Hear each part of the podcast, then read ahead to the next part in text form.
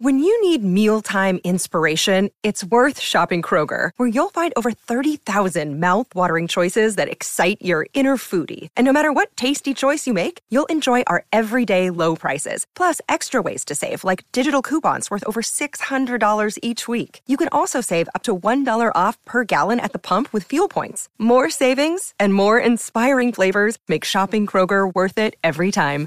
Kroger, fresh for everyone. Fuel restrictions apply. Hey, it's Phil Joanou, the director of 3 O'Clock High. You're listening to Zach and Dustin here at the $2 late fee. Get ready for some long, long stories about the making of 3 O'Clock High. Before there was IMDb.com, there was Zach and Dustin. You know those guys who think they know everything about a movie without having to go on the internet to look it up? That's us, but maybe only for the years 1981 through mid 1989. No, I'd say late 1978 through early 1992. Either way, we know movies, and even more specifically, we know soundtracks from those movies. Yeah, this is $2 Late Fee with Zach and Dustin. This is the podcast where we pick a movie and soundtrack from our youth that we loved and see if it still holds up today. All in the spirit of positivity and togetherness. Thanks for listening. On to the show. The 35th anniversary of 3 O'Clock High. This is a really special episode. I'm really excited. You sound real excited. Your energy's so high. I was going to tell you to calm down. Calm I'm the so calm the f down, brother. I'm back in the New York Um, groove. Yeah. Um, it's it- it's funny. I feel like the longer we're doing this, you know, like the more we're coming up on these. I mean, obviously, right? Like time passes and we have more uh, significant anniversaries. But this one, um, like th- these months have really kind of caught caught me off guard on some of these. You know, because it's like, oh yeah, look at all these movies from '87. Like we have 35th anniversaries for um, like in the pa- in the past month, right? It's been North Shore, uh, Summer School, uh, Three O'clock High, uh, which is today. Woohoo! Right? We The got Monster Squad. Monster Squad. In a couple weeks, we got Teen Wolf Two. It's that realization, like 1987. Wow, you were kicking ass, Mister 1987. Thank you. Thank you. I appreciate that. Hey, I was working out that year. No, 1987 was definitely a year of like cult movies, movies that have, you know, gained popularity over the years, right? They weren't just they weren't necessarily blockbusters out the gate, but they have become these films that we watch on a regular basis thanks in part to HBO back in the day and Cinemax back in the day showing these movies on repeat. They're a part of our well, they're a part of our American culture now, you know, and worldwide, if I guess if you think about it, because Three O'clock High has a huge following across the globe. It sure does. And any regular listener of our podcast, you know, we started this uh, over three years ago now. We uh, three o'clock high is very symbolic. It's very important. It was it was a foundational movie for kind of us starting the podcast. Our theme song is something to remember me by by Jim Walker. Um, so you know, and of course we we've interviewed Jim separately. We've interviewed um, Richard Tyson, who plays Buddy Revell, separately. Uh, today we were really fortunate to not only get the two of those guys back, but also the man behind the vision, uh, the director Phil Joanou. Man, and and he tells one story after another. He warned us ahead of time, did he not? That he was going to talk a lot. And he said, well, "Just guys, just cut me off if uh, you know if if I'm going too long, or just feel free to edit me." No, we didn't edit him. No, no, he. Uh, in, in fact, we added things. We we just added other lines that he didn't say. We just we just put them in. I, I do a great Phil uh, impersonation, don't I? You do. That was that was really good. I I mean, if uh, if we were at a cocktail party and you just busted into that, I would know immediately who you were doing. Um, just, just wait, I'm, I'm going to explain something for a second here. I'd be the only one who knew that, but I would feel special about it. No, but then Elvis Costello would stand up and go, "Oh, I know that guy. I sent him a gift package back in the day." right? Which you, which everyone will hear about. The context will be clear. He talks about details that I didn't know about in Three O'Clock High. Richard chimes in about his kind of recollections of the, being on the set. And uh, Jim, obviously, the pipes behind the song that we love so much. More than the pipes, everything.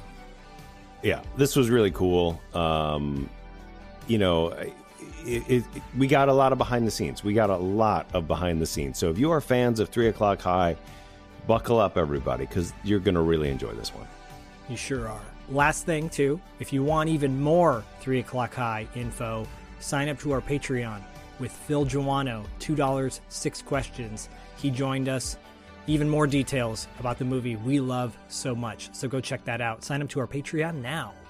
There you go. Yeah, lots of things happening in the Patreon. I'll, I'll just, you know, I just want to jump on because now that you brought it up, I'll just jump on. But yeah, Sure. we have a lot of content, a lot of extra content, and for as low, uh, a low monthly price of as low as two dollars, you guys can join in on all the all the good stuff over there. So uh, yeah, we encourage everybody to do that. Thank you also, and if you want to uh, rate rate and review us because we haven't said that in a while, pop on over to Apple Podcast or Spotify and give us. I feel like I'm a the traffic on the 101 is uh bad. it's it's raining cats and dogs everybody outside today. Um it's just felt very radio, but uh yeah, if you want to give us a review over there um or just you know 5 stars, whatever whatever stars. We just we just appreciate it. We appreciate you. Uh, all right. Love you. Goodbye. Enjoy.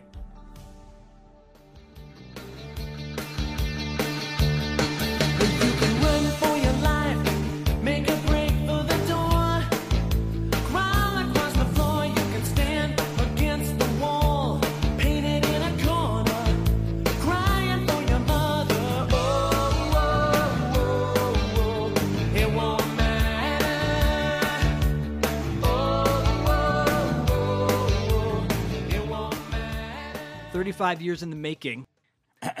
This is cool. There's Jim. There's Jim. Hey. Hey. Look at- oh yes. Ow! For you, Jim. Oh my God, Phil. Great it's so to good to see see you. you. You too. Oh my God, It's insane. It's been a minute. It has. It has. hey guys. Um It's awesome. this is really fun. So, um we we've got another guest to to enter into the room. A surprise guest. You can whenever you're ready, Mike. Bring him on in. I just want to say really quickly. Uh, first of all, Phil Joanou. We had Eric Roberts on a while back, and he's like, "Phil Joanou, man," like, you know? and Jim Walker is here, our good buddy Jim Walker. But Phil, it is an honor to have you on our show. Jim, it's an honor to have you back on our show. Yes, Oh, back. Uh, 35 years in the making of Three O'Clock High, the 35th anniversary. We're recording it the same month that it came out. Mm. The same week Oh. that it came out. Yep, yep. Even October 9th is what we understand. Wow. And we've Oh. got Richard Tyson. Hey, Richard. Hey, how you doing? Phil is there? That's awesome. We got Phil, we got Jim. Richard. That's awesome, man. I can't believe. Uh, I remember at the end of the movie, you say it's got to be one punch. I looked at you and the other guy, and you know about the same same height, and it's like one punch. Then oh, we got the brass knuckles. I forgot about that. That's right. I'm actually wearing brass knuckles right now for you, Richard. I'm wearing a hmm. Buddy Revell t-shirt That's in right. your honor. Oh, oh, you are. Oh my God, he is. He is. He's wearing a shirt that says Buddy Revell's Brass Knuckles. I didn't see it until now. It's a computer blocking it. He really is. Well, we got a lot of we got a lot of fun things to like kind of drop on the audience. I think because Phil dropped something on us just a few minutes ago about uh, a re-release, uh, and that I we think maybe Jim has a has had a hand in, but we'll get to that in a minute. Um, but yeah, Phil's here, the director of Three O'clock High, Phil Joanou. Very, Phil. very happy to have you here. Love that guy. Jim Walker. Jim Walker is here, friend of the show and the voice of Three O'clock High, the voice of Two Dollar Late Fee. Um, kind of a brother from another mother in a way. Like Jim and Jim has become friends of ours over the past few years. Something to remember me by. Yeah. Is the theme of our podcast. I by the way. know. Okay. I just, we are all just quite honored by that because that is the legacy of this film. It really is. that Yeah. song. Come on. It is the legacy. It is. It's the legacy of this film. I'd like to think it's me and Richard But unfortunately, I think it's the song, Richard. Well, Buddy Revell does have quite a presence out there. Buddy is in the. I think you you somehow you you you were in the consciousness of the '80s Yes. uh, film lovers uh, out there. in There the no doubt. Yeah, 80s will- bullies. 80s bullies. 80s bullies. exactly. He- he's the he's the top. he is. And, and I think in a way, Richard has become, uh, at least Buddy Revell, you know, on the cover of your poster of the movie, it's Casey Siemaszko, who's wonderful, obviously. We love Casey. We love every aspect of this movie. However, Buddy is the anti-hero, I think, in many ways, and the the the villain, the gray villain, I think that is very popular nowadays, where there's a lot more layers to well, this that's guy. yeah. I think that first, first and foremost, I do think that that Richard, yeah, whether he was trying to, there he is. He's he's getting out of his car, and he's. I wanted to his see the boot drop. Yeah, yeah, yeah, exactly. well, that's the, that's exactly what I was just gonna talk about, Jim. Is that from the minute he steps out of his muscle car and the camera kind of booms up onto him, it's not. It's kind of not what you expect. You know, Yeah. he he brought a wait. This isn't what I would expect from the bully in this movie. Um, you know, quality to the character, and there is, you know, he he's he's a badass, and he will, you know, break your face Yep. and he will, you know, he's going to kill uh, Jerry for sure. but there, there is like an underlying kind of sensitivity and intelligence, mm-hmm. and and you sense that there's a, a larger game going on. Totally. You know, whereas instead of being, you know, just kind of this idiotic, got you know, galumph who just shows up, you know, I'm gonna, you know, wreak havoc on the school, man. He he instead is kind of like, yeah, right. Is that, is that Yeah. No, not you. The character Yeah. could have been. Right. And and instead, Oh, okay. yeah, yeah. Sorry. Instead, that was your impression. no.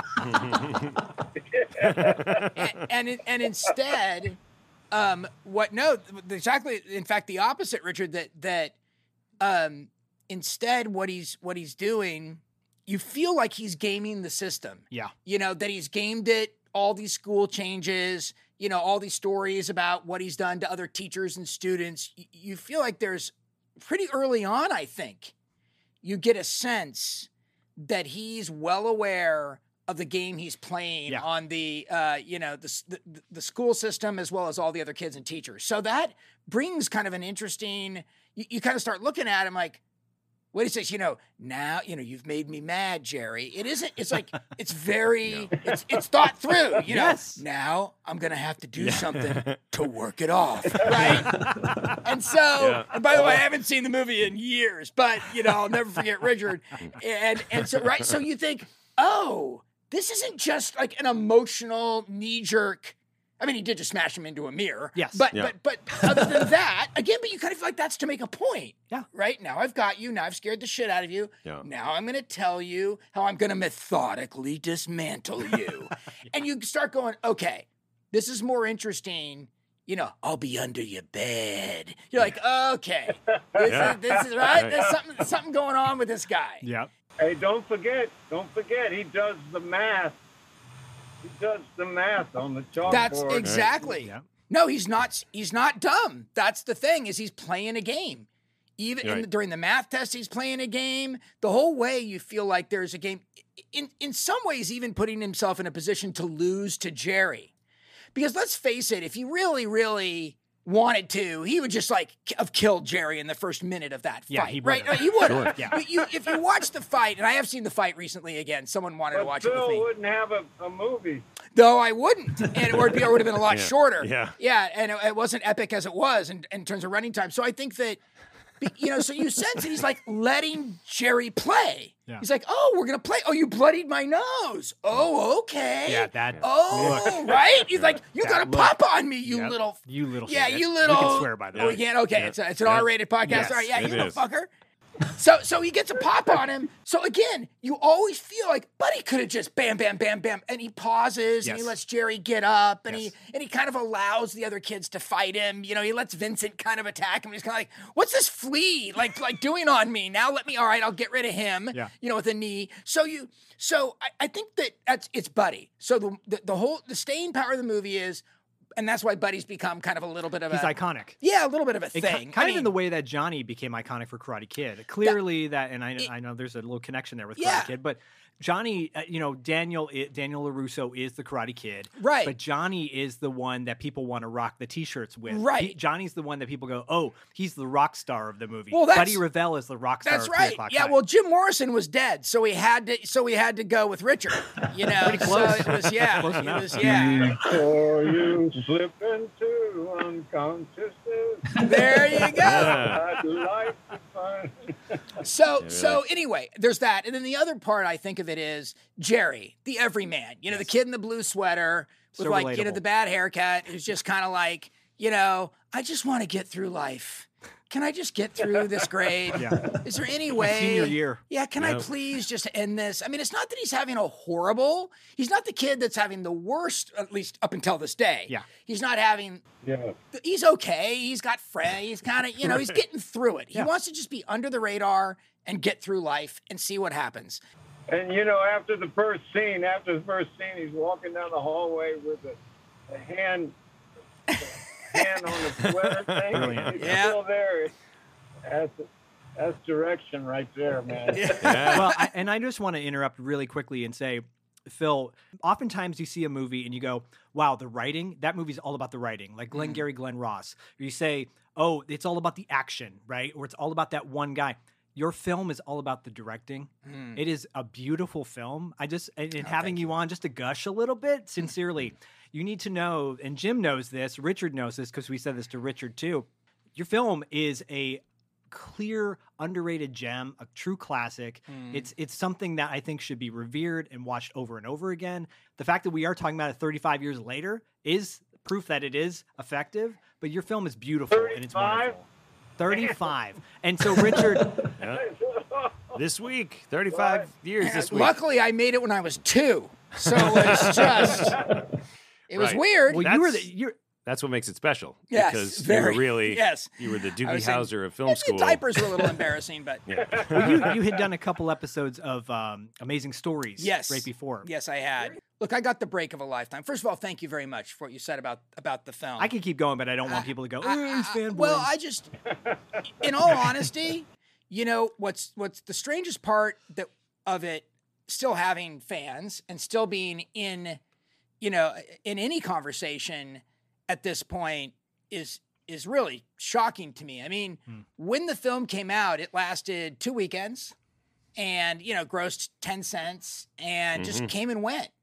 And this is pre, you know, really uh, blockbuster exploding, pre DVD. Yeah, there's no cable outlet, like there's no HBO that you feel like, well, it'll get a life on that, Yeah. or there, there's no hope really.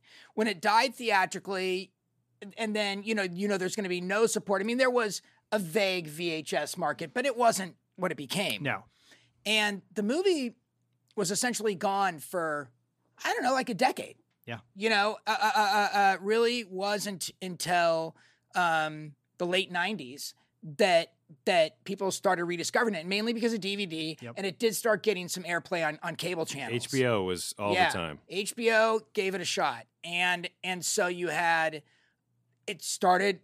There was this rediscovery, um, and and like like you know, and by kids that would have been too young when it came out, but still discovered it in their high school. Yep. So kind of had a second high school coming in a weird way. oh totally Yeah. Yeah, you can identify your bully in your high school. Yeah, Sure. yeah. So mine, mine was our middle linebacker who could drive the, the bus because he had hair on his chest. So did Buddy Revell. So Yeah. you know, you couldn't you couldn't see it under that rockin' uh, thermal and uh, t-shirt No, yeah, no, it's true that people do identify their high school experience Yep. uh, with the film. I've had people tell me that at least. You, you know, every day, to this day, I am stopped wherever I am. Your buddy Revell. I'm, like, I'm like, what's it to you? You know, you know. But it happens every day. It's Silver funny. was the producer, right? Yeah, Amblin Productions. yeah. Yes, yes, I got the script from Steven. Unbelievable. I was living in my truck before I got that role. Wow. Yeah, yeah, and then that role was your breakthrough role for sure. If if anything ever happens after that, you have this role forever to look at and go, "Wow, it's iconic." Like we've talked Mm. about, you know.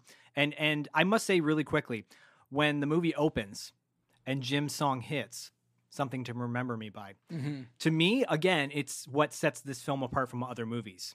You know, like I think of Fast Times, and you've got the We Got the Beat, the Mhm. Go Go song. And while that song had just come out around that same time, it was a known song. Sure. But to hear a true original song by, at the time, like an unknown artist was really shocking in a good way. Like I was like, Mm. what is this song? How do I get this song? I remember as a kid wanting to record it, and I recorded it off the TV with my little boombox, you know? There you go, Jim. And, and That's so, right. like you struck gold, gold with that. We did. We did. And it was just, it was such a kind of fortuitous set of circumstances because actually the original script opened on what would have been the clock. So Okay. so the the the the film was meant to open with the main title. I was actually gonna um start on on very Coen-esque, you know, idea. Start on the internals of a clock Ooh, nice. Oh, and, yeah. and do credits against that, and you'd be like, "Why am I insert this t- chunk chunk Yes. chunk mm-hmm. chunk chunk grinding like menacing clock?" Yeah. and then pull out through the clock, in, and it was the giant clock out in front of the school because that was fake. We built that clock on top of that. Oh, really? Yeah, yeah. The sign existed, but we added the clock. Okay.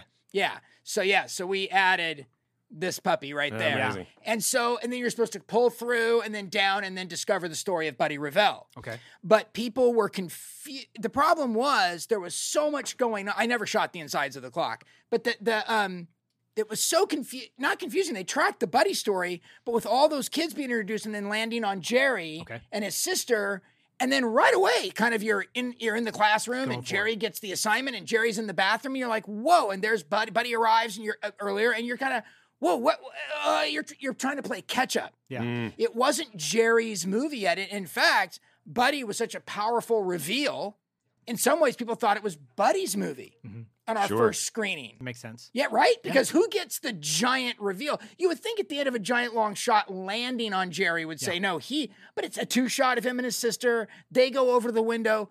They look at who? Buddy arriving. So thinking back on it later, what was I thinking, right? All that is leading to who? Buddy, Buddy. not Jerry. Yeah. Right? If you think about that opening, it leads to Buddy. So, Richard's pissed now. By yeah, the way. yeah, no, yeah. Sorry, sorry, Richard. Sorry, Just Richard. kidding. It could have been your movie. You should have been on the poster. Um, but in, Hey, I'm happy with it. well, his fist is on the poster. Yeah. his you fist know is what? on the This is poster. going through. Going through. You know, he comes up and he goes, you know, at the urinal, he goes, hey, uh, are you, are you Buddy Revell? yeah, exactly. Right. And you know my first line in all the movies I've done, I've done 160 productions. And and uh, my first line, Hmm. he goes, Are you Buddy Revell? I said, I can't even say it these days. You know, you get if you're a fag, yeah, that's right. Oh, That's right. Oh my God. Yeah. Why do I think that wouldn't have been your first line Yeah. if they were to reshoot the film? No, no, no, no, no, no, don't, I no. don't mean anything. No, I know. I know. It's in the No, movie. It's in the yeah. movie. It's It It's a quote. is. It's a, It's you a can quote. do quotes. You That can do was quotes. the that was the 80s. It's the eighties. 80s. That was the eighties. It was the '80s. It was not that that not, not that that's an excuse, but it Yeah. was the '80s, and, and yeah, and, and and I'm and I'm sure you're living that down to this very day, Richard. But, it, but and I had nothing to do with that. I was forced into that script. Right. But but I was going to say, right. So we right. so These that guests you have, it's just ridiculous. it is bringing up everything we don't want to talk about. Um, so anyway, anyway, it, so that opening sequence leading back to Jim's song, Yeah, yeah. um, was a reshoot or an additional shoot. Oh, okay. Yes. So the whole movie was shot in Ogden, Utah, Yeah.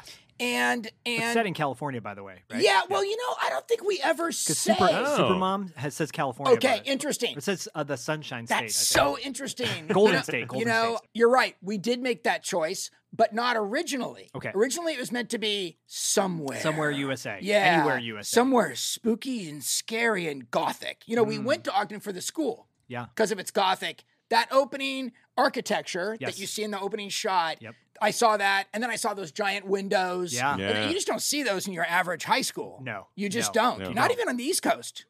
Also on the roof, those scenes in the roof. You know, you see the mountains behind. It's great, beautiful. And, the, and and what sealed the deal for me was the parking lot because it's an arena. Yeah. You know, I wanted it to be like Ben Hur. Oh, Glad, totally. right? Yeah. Gladiator hadn't come out yet, right? Yeah. So, but I, so for me, for my generation kids, it was called Ben Hur. I don't know what the hell this Gladiator thing is. You goddamn Gladiator You like lover. gladiator movies, Phil? Yeah, exactly. Have you, ever been, have you ever been in a men's locker room? All right, so this is taking on a theme. Anyway, so all right, so so I so I uh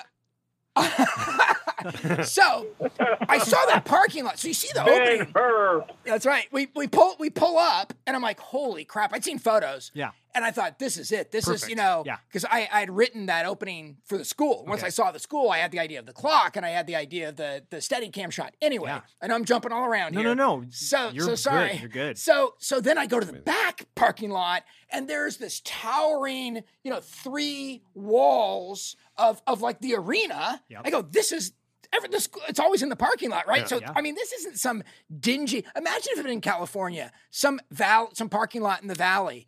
You just don't have right. Just imagine I had Open, to it's very fight. open. Oh yeah, Yeah, no, and, no and fences, I had to fight like a like a crazed little banshee to convince them to let me to go to Utah. And the only reason I got to go is Steven Spielberg. The only Really? reason. The studio was like, "Are you insane? We- Right. take a production, take the actors, put everyone in hotels, put you the thing like drive all our equipment there, et cetera, et cetera. Get a crew, get it. Yeah. And and they're like, why? Why? You're there's thousands of high schools in LA. Yeah. Just so you know. But how did you nail Ogden, Utah, Yeah. of all Yeah. places? Well, I kept saying I want it to be gothic. I want it to be spooky. I, I've always tried in all my films to make the location a character. So, yeah. say when I did State of Grace, I wanted Hell's Kitchen to be a character in the film. Mm-hmm. You know, um, um, when when I did Final Analysis, I wanted San Francisco, the lighthouse, Yes. like the very specific Yes. characteristics of San Francisco, Yep. the cable cars. so I try to utilize the specific the specific aspects of where I'm shooting. just like Hitchcock did. It- yeah, well, exactly. Yeah. And and Spielberg does, mm-hmm. right? You know, so if he does West Side Story, Yeah. like New York is a major, right? Is it's not a set. Yeah. no, you're not just in a city Yes. Right. or a location. Yeah. A generic high school. And you know, even even John Hughes in Breakfast Club, right? That library, that school was a was a character. Like he built that. Absolutely. He just didn't go to your basic library. He was like, no, I want this library, which there's never been a library like that in the history of high schools, right. but it, it didn't matter No. because he wanted you to go, where the hell is this? Yeah.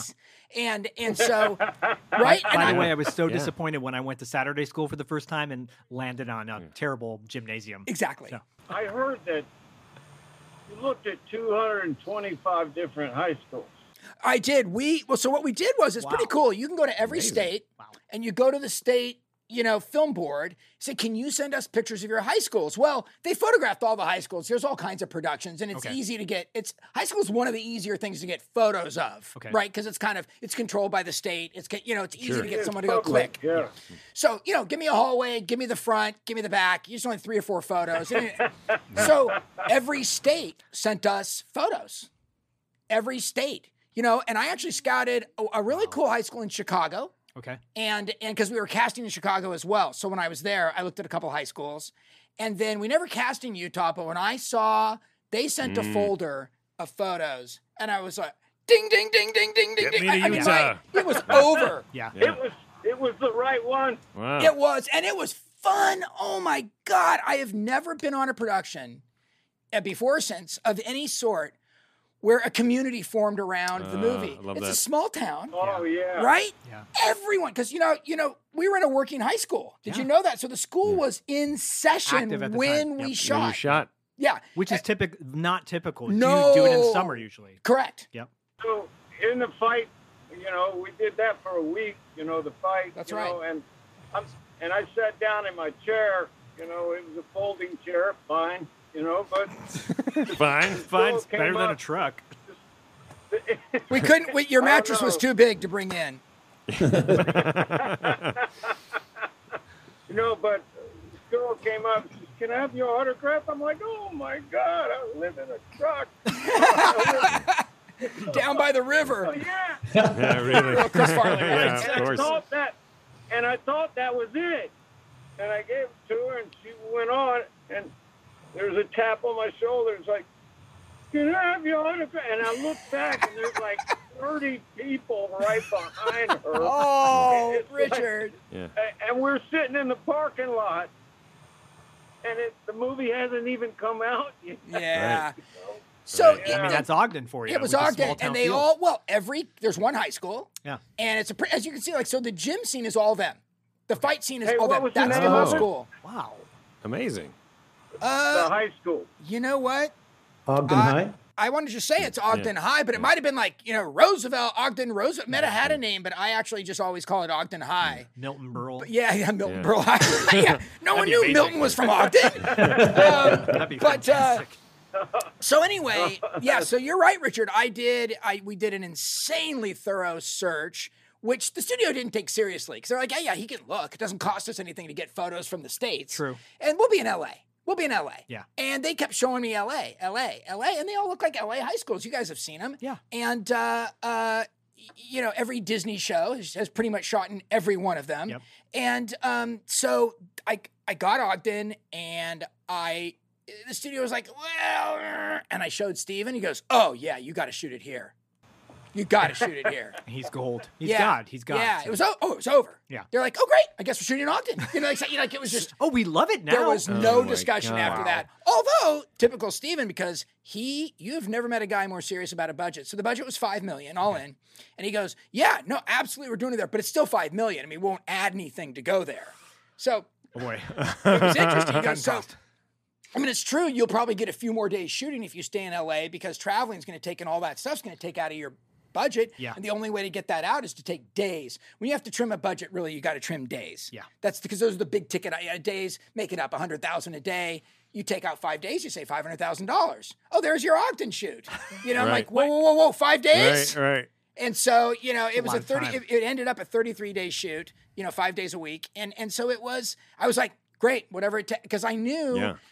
I was really to, to, to your point your very first point about the movie. Yeah. I was very very nervous about making a high school film.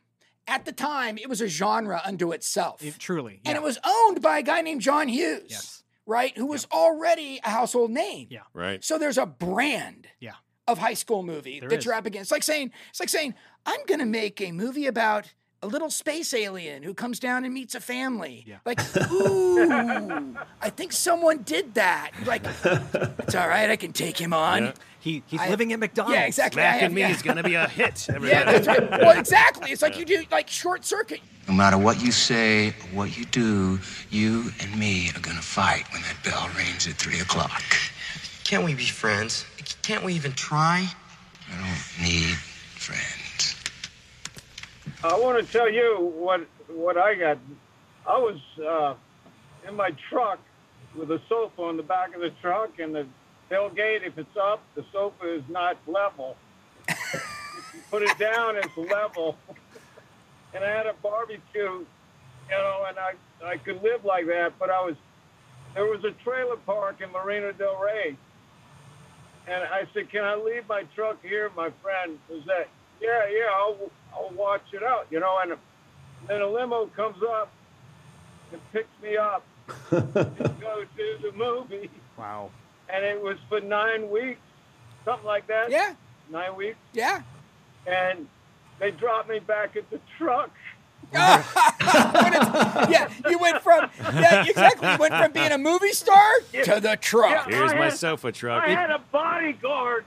I mean, It sounds, bodyguard. it sounds like Brewster's Millions, where he gets It was picked- exactly.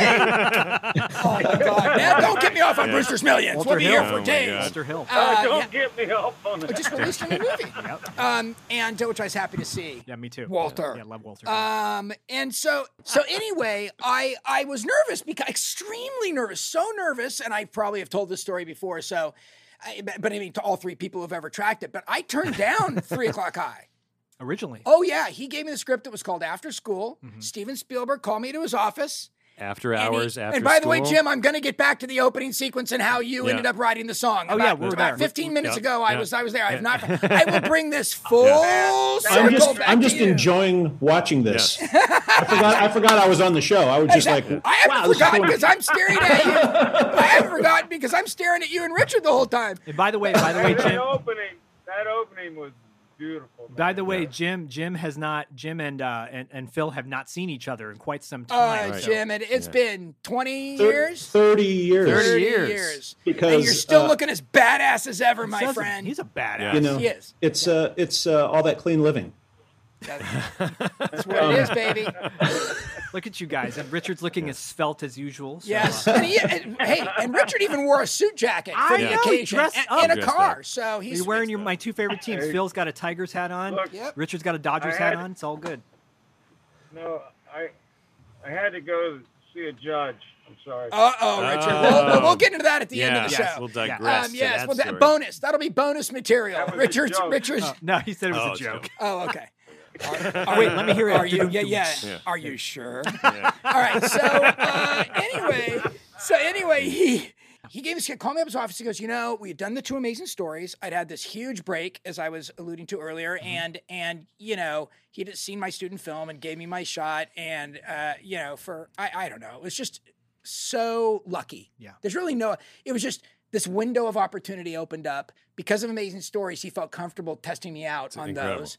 Yeah, because I don't know that he would have given me a movie off of that. He had done that with Kevin Reynolds, Mm-hmm. who was also a film school graduate at USC as I was, and he he had done, and he was my template. I was like, ooh, Okay. I I wasn't saying I'd be discovered by Spielberg, but Kevin Reynolds came out of film school and got Fandango, Yeah. which was his first film. Great movie, through by the way. Steven, yeah, through Steven. And so I was like, ooh, that's the ticket. You got to make the film, show it around, and hopefully somebody says, go make a movie. I mean, that's how naive I was. But instead, I kind of went, I kind of went the uh, farm route, farm team route, right? I went on to the farm team, which was, I mean, Amazing Stories is a pretty damn good farm team to start on. It's the San Jose Giants. Yes, right. I mean, it was, it- Triple A. and also I was directing alongside, not alongside. Don't hang on, we were not side by side, but Scorsese and Spielberg yeah. and Clint Eastwood and Danny DeVito. I mean, it was like, and Robert Zemeckis. I mean, it was pretty darn cool. and A-list Bill show. Duano. Right? Yeah, I mean, I A-list was, show. I got to meet all of Very them. Very surreal, I must It imagine. was. Oh yeah, and David yeah. Lean comes and visits Steven on the set of his, you know, and I'm like, Yeah. I mean, Akira Kurosawa is wandering around. I'm like. I mean, I was literally. You got to imagine. Talk about peaking early, kids. Just let you know, it's all you know. Everything's double edged. You're like Jerry. You're like Jerry when the teacher gives, gives exactly. him a kiss. You're like, I- whoa. he peaked. He peaked right then and there. As Over. as did I. So anyway, but you know, I'll, I'll take it. T- Better than nothing. Way better than nothing. It was incredible. So he gives me the script, and it's called After School. And I go, oh, thank you. Okay. He's like, yeah, it's a high school movie. It's a comedy. I think you'd be great for it. So I, I go, you know, I go back. It was in the morning. I go back. I had an office in Amblin he had given me. And I go back and I read it. I know. I know. Everyone's like, what an asshole. I mean, I know. I know. I know. I get it. I, I should, you I know. want to do a high school movie. What do you want? Well, what do you want? You know, I, I feel like you know. Anyway, the mea culpas I've had over this my whole life. What do you? It's the weirdest. You know. Hey, you know what? You know, I was in L.A. Uh, uh, on the bus uh, with hundred dollars from Mobile, Alabama, to uh, Hollywood and Vine, and, and I was there for two and a half years. And this casting director says, "You got something there? Go train and come back." So it was five years. I got my master's Wow. from Cornell, and I came back, and three o'clock high happened. Wow. It's like- And well, well deserved. Well deserved. As I've said to you before, Richard, I know I made you audition 27 times, but it was always your part. I just wanted to torture you. It it was always my part. It was always your part. No one was Son close. Now you say that. No one. get you out of the You truck. left. You left the room, and I turned to Nancy Nayor, the made me cashier, and I said, Bill. "He's the one. He's the one." And I said, "But we should make sure. Yeah. We should make sure. We should have him read with everybody." Yeah, if you got the time, just make him make him prolong this. I heard he's living in a truck. Then my, oh, yeah. Jerry, what's Jerry's? Yeah, Casey, Casey, Casey Siemaszko. Siemaszko, yeah. yeah. Uh, you said to me for that his audition uh, after we got back from New York. You know, Yeah, yeah. like I just graduated from Cornell, and then all my friends are down in New York trying to do uh, theater and stuff. I'm like, Spielberg just put me in the plaza. I'm I'm here. Come on in. They were in the plaza. And uh, I didn't know you were just looking for the, the guy, Yeah, I know. and I didn't know I was in yet. But I had like 17 blocks to go to wherever you, you were Yeah, the little the little soundstage. people. He's talking about a screen and test I got we in did there. in New York. I thought Okay. I'd lost the role. Thought I'd lost it. No. And and I get there and I'm not talking to anybody. I'm sweating because I've been running for 17 blocks Oh, in New York City. And and uh, and later this guy goes. We all thought, man, he's in character, man. He Yeah, there you go. Really, Yeah. He's he's living it. You were scary. You were scary, Richard. That's no, no. You were scary. You're right. You scared everyone. Well, I, and, uh, I, I, I know I know I said it earlier and I'll say it again. It's lightning in a bottle. It's It wa- lightning in a yeah. bottle with with with a with a lead villain, quote unquote. Right. You know, you're this is your first feature film. Yeah, I was scared. Yeah, and I and I so I read the script and I I was like, oh man, and it was a pretty the tone of the original script called After School, as I said, After School After was School, yeah. was a- Terrible a, name, by the straight way. straight up comedy. Okay. You know, it was it was funny. Yeah. It was funny, but it was not in any way kind of dark or or it wasn't a black comedy. Yeah. There was nothing kind of sinister about it. It was really just kind of a a, a, a straight ahead funny, uh, but but but the tone was different. Okay. So I was like, oh man, I cannot compete with in this with John Hughes and just Mm, another straight up, you know, high school comedy about a bully and his Yeah. kid. What are you gonna do? I just I don't know what to do with this. And it Yeah. read very it read not generic because obviously the characters had personality. All the characters that are in the main characters are all the same. Uh-huh. Um, I, I added some peripheral characters later, but but anyway, and I I went I went back up to his office at the end of the day and I said, you know, it's just not for me. Wow. Oh yeah, that's That's yeah. some Which, BDE. by the way, That's yeah, which, right there. yeah, which by the way was some foreshadowing for future bad decisions Oh. that I'd be making throughout the rest throughout the rest of my career. So I was just warming up for the '90s when I really got it going. So uh, anyway, you know what? Uh, that's a whole other podcast. when I left Hollywood uh, after being there for two and a half years, and I broke into all the studios, and they told me to go train. I came back and I said, I want to do, I want to come back where I'm young enough to be uh, in high school, and I got the oldest, ugliest motherfucker. Sorry, uh, in high school, but I made it. You did. Well, my theory was you'd been held back for seven Yeah, years. That's what, you absolutely. know, and So in a row. I don't know if I told this story, but I'll tell it again really quickly. I had a friend in elementary school named Mike Simmons, Mm. and he was he was a big kid. He was super tall, like a, he looked like he was going to be a quarterback in elementary school. Right. right. I know those guys. And yeah. then I and I remember he would uh, I got bullied by kids. He stuck up for me when the bullies were messing with me.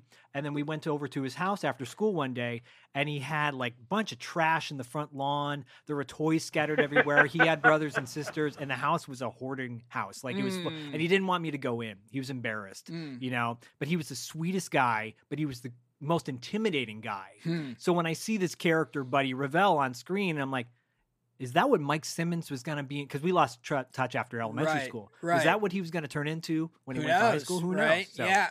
It was it was um and and but that's interesting because that backstory that he was a sensitive guy who understood, you know, had a friend that he would protect. Yeah. Maybe that was Buddy in elementary school, right? That's he was how he went from protector Yeah. to bully. Because Yeah. what does he do in the end? He doesn't punch punch his lights out in the in the Nope. student store. He gives them the money, Money back. right. And he smiles and he nods at always yeah, because it's like he has respect because he has an ethic. Yep. Buddy had an ethic, and I think that's what people go, oh, okay, like that's it's Yeah. not it's not black and white. No. you know, he's just not a one note bad bad guy who's going to kick your ass. And and and credit to Barry Sonnenfeld, who's your cinematographer. Mm. And, and but but you hold the the shot on Buddy Richard. Richard, Mm. you smile at the end at at Jerry, and it's it's so subtle, but it's Oh, and you wouldn't man, necessarily. it's beautiful. Go ahead. Go ahead. It was the smallest smile ever in the history of the of the movies. I think it was just like, oh, that's that's what someone said to me. You know, they're like, that's the smallest smile ever. You know, but it was a smile. But it spoke Well, volumes. it's it's really you know funny. that scene. That scene made him a human. You know, Yep. Mm. Yep. Yeah, well, and and uh, Richard, uh, as I recall on the day, he was like, "But would I really smile? would I? s- Right. I mean, he hit me with brass knuckles. It really wasn't fair." I mean, he didn't really win And he's- fair. and, I, am like, yeah, I know, but but you, the kid had guts. You brought he out the brass balls. knuckles. Yeah, I mean, you brought them. You were going to use Yeah. Yeah, but that's my signature move. That's what you know. Everyone knows. Everyone knows I have Like brass he knuckles. Yeah. He just always carried them, you know. Yeah. With the car keys, you know, the GPO. That's yeah, they're just for you know, intimidation, you know. And uh, and he's like, and he's like, uh, let's do some takes where I don't smile at all. And I'm like, Okay. okay, Okay. all right, that's good. Fair. You know, Right. I'm only a day over schedule, and Spielberg has called me at lunch from Shanghai, China. Yeah, Spielberg that day calls me from lunch.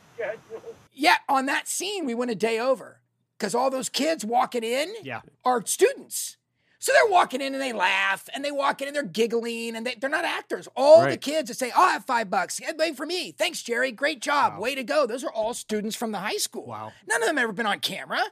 So, and they're all not, all the students in the room, everyone watching the scene, all of them Wow. are are students from the high school. Okay. The only actors are the main actors. So they're blowing it, and they're screwing up, and Yeah. they're giggling, and I'm trying to not be mean and scare them too Right, much. Then they freeze, but at the same time, I'm like, guys, we got to get yes. this. Yeah. So basically, No pressure. Yeah, I'm supposed to shoot that whole scene. The, te- the whole thing in the student store from the very beginning of them going, wow, well, looks like, you know, too bad, Jerry, da da da da. The cops are coming, the opening, all the way to the end Wow. all the way to the end, ex- except the teacher, which was part of an added reshoot Yes. in Los Angeles. Yes. So anyway, the test audience wanted to know what had happened to her because Yeah. they love that scene. Right. Yep. So, so which was in the original script. The best scene in the original script was was the kiss. Turn of the screw was in the first. That alone should have made me say yes, right? Of course. That's just turn of the screw. I should have said yes. But but anyway, so we're behind. Hey, buddy, buddy didn't kiss anybody. No. Oh, Buddy could have had whoever he Yeah. He, wanted. he he kissed something. He kissed the You know, uh, Buddy left. Concrete. Buddy left. Sorry. Miss Farmer, Miss Buddy left. Miss Farmer met him in the parking lot and was like, "Hello, Buddy." um, but anyway, Mr. Rice was there, and he goes, "Can I can I see you for Yeah, a moment, for a moment, Jerry, please? in the student store?" exactly. So anyway, Sorry. exactly. So I, so I, uh, uh, um, Spielberg calls me. He was doing Shanghai. Uh, uh, he was doing um, Temple of Empire of the Sun in Shanghai. Oh, Empire of the Sun. Empire of the Sun. And uh, I they go, Steven's calling at lunch. I'm like, what? He's in China. He can't be calling. He's like, oh, he's calling. I'm like, hello. He's like, I hear you're going to be a day over. It's lunch. Yeah. Oh, And I am projected to be a day over. I'm not Yeah. technically yet a day over, but I was on schedule until that one day on 33 days. And, he, and he's like, This is it. I'm only giving you one day. Today. That's it. You can Oh, go one day great. over. Wow. Don't go another day. I'm like, oh my God. Oh. I'm like, and I'm thinking, and you're going to put your name on the movie for this, right? For scaring the crap out of me in the middle of the shoot. You know, and he's like, since you're obviously Wow. like, like calling me from China, that's how closely you're watching what's going on. And is his name? Is no, his name anywhere no, in the movie? No, It's not. That's no, it that's not. another story Yeah, we'll tell down yeah. the down the road if you want. But uh, no, it's not. His name is not on the film. But thanks for thanks for making me you know pee my pants in the middle of a shoot day. Oh my my legs turned to jello. Um, I'm in the I'm like you know in the office, the production office. I'm, try, I'm trying. Yeah, I'm trying not to cry. I swear to God, I'm so How old scared. were you, by the Oh. way? Uh, let's see. So this was 86? Yeah. 16. It came out in 20 87, but it came out- yeah. but it's shooting 86. I was 25. Oh no, no, I was, I turned 25 in 86, so I was 24 when we, Wow. we shot the Amazing. movie. So- Amazing. so I remember that day uh, when Buddy comes back with the money. Yeah. You said, "How do you want to give him the money?" I was like, "Just want to drop it," Yeah. and it That was- worked yeah. so well. Yeah. Yeah, because that's what you Worked do, well. right? Yeah, instead of like setting it down wherever he held it in his fist and his fist. a fist. Yeah. Sorry, I want to interrupt. I got to do the direction thing because you never told us I'm- what know, turned gotta- you around to get actually do the script. yeah. So I, I went home that night. I said to Steven, you know, and he's like, okay, okay, I get it. You know, I explained why. He's like, I hear you. I hear you. You know, it's kind of, and I use, I think I used it. It'd be like going up against you, Steven. It'd be like making a, you know, sci-fi movie about aliens. Like I really use. He's like, I see, I see, I see how that would be. And you know, I'm like, oh, good. Yeah, I said that worked. So I get the hell out of there. And I go home. I'm living in a little apartment in Pasadena. Actually, I'm sharing an apartment with my sister. Like that's my life at that point. Me and my sister live in this little like apartment complex. It wasn't that far from your truck. And uh, and I and and I sitting there thinking, if someone had come to me, you know, two years ago in film school and said, just so you know, two years from now, Steven Spielberg's going to offer you a five million dollar feature, and you're going to say no. Yeah. I mean, I'd, you know, I'd hit the guy in the head with a crowbar and said, "Get out of here! That's never going to happen." Right. So I thought, you're mm. insane. You've lost your mind. You just, you've gotten ahead of yourself here. Yep. Oh my God, you idiot. You just blew your chance to direct a movie for Steven Spielberg. So I rushed back the next morning, like 8 a.m. I'm You probably didn't there. sleep th- that well oh, that no. night. Yeah. I'm Yeah. a wreck. I, I, I get there at 8 a.m. as soon as Amblin opens. Yeah. You know, he gets in like 9:30. I just Yeah. sat there in front of his office like, a, like, a, like a wayward puppy dog, and I just sat there. He came in. He's like, "Oh, uh, Phil, what are you doing? Hi, hey." I'm like, "Oh, he's gonna talk to you for a minute. Please go." And I'm thinking he's giving it away. Right, he right. already It's sent it to another gone, director. yeah. Some other guy Sure. got it last night. Sure. He's already said yes, and I'm Yeah. out. I literally that's what I Yeah. thought.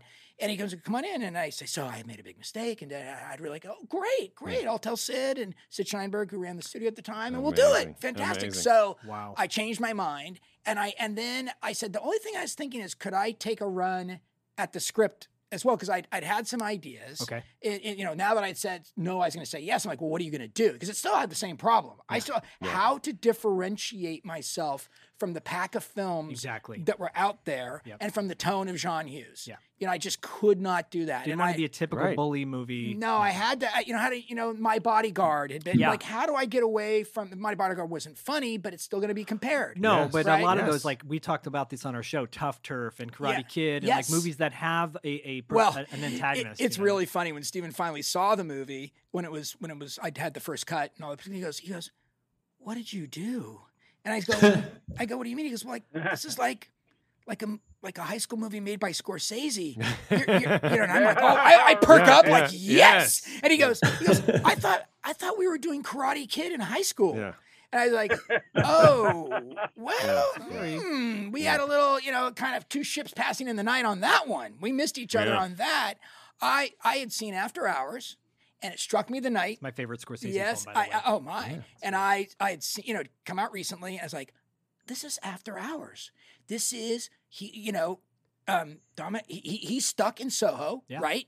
And and I'm gonna do it's stuck in high school. Yeah. And it's gonna be all clocks Griffin- and tick, Griffin tick, tick, Dunne tick, is tick, stuck- tick, Griffin Yes. Dunne, yes, is stuck. And I and I'm and all those rapid push-ins Yeah. and all that whole style. Yeah. I am gonna steal every single move Scorsese made in that movie. Great. Pay homage. Which is exactly what I did. great. And no, no, it wasn't an homage. I mean, steal. I got the homage. Oh no, I sat there. It was like shot for shot, uh, literally writing down. Wow. Oh, wide angle, low, push in, whip pan, da da da, dolly zoom, all the stuff, Amazing. and the sound It's design. like the clock. yes, the, The clock, is a total such a rip. character. Yeah. Well, Yeah. the clock Such became. a character. Well, and that's why he made Soho a character too, didn't he? Make, talk about making. How do you make Soho menacing? Yeah, Soho right. is like the most unmenacing part of New York City, right? It's like the most. It's like the cutest part of New York City. Especially in spring. Yeah, no. Exactly, and we all know why that is. Yeah. So, I uh, I'm, I lived in New York too. Yeah. Yeah. Yeah.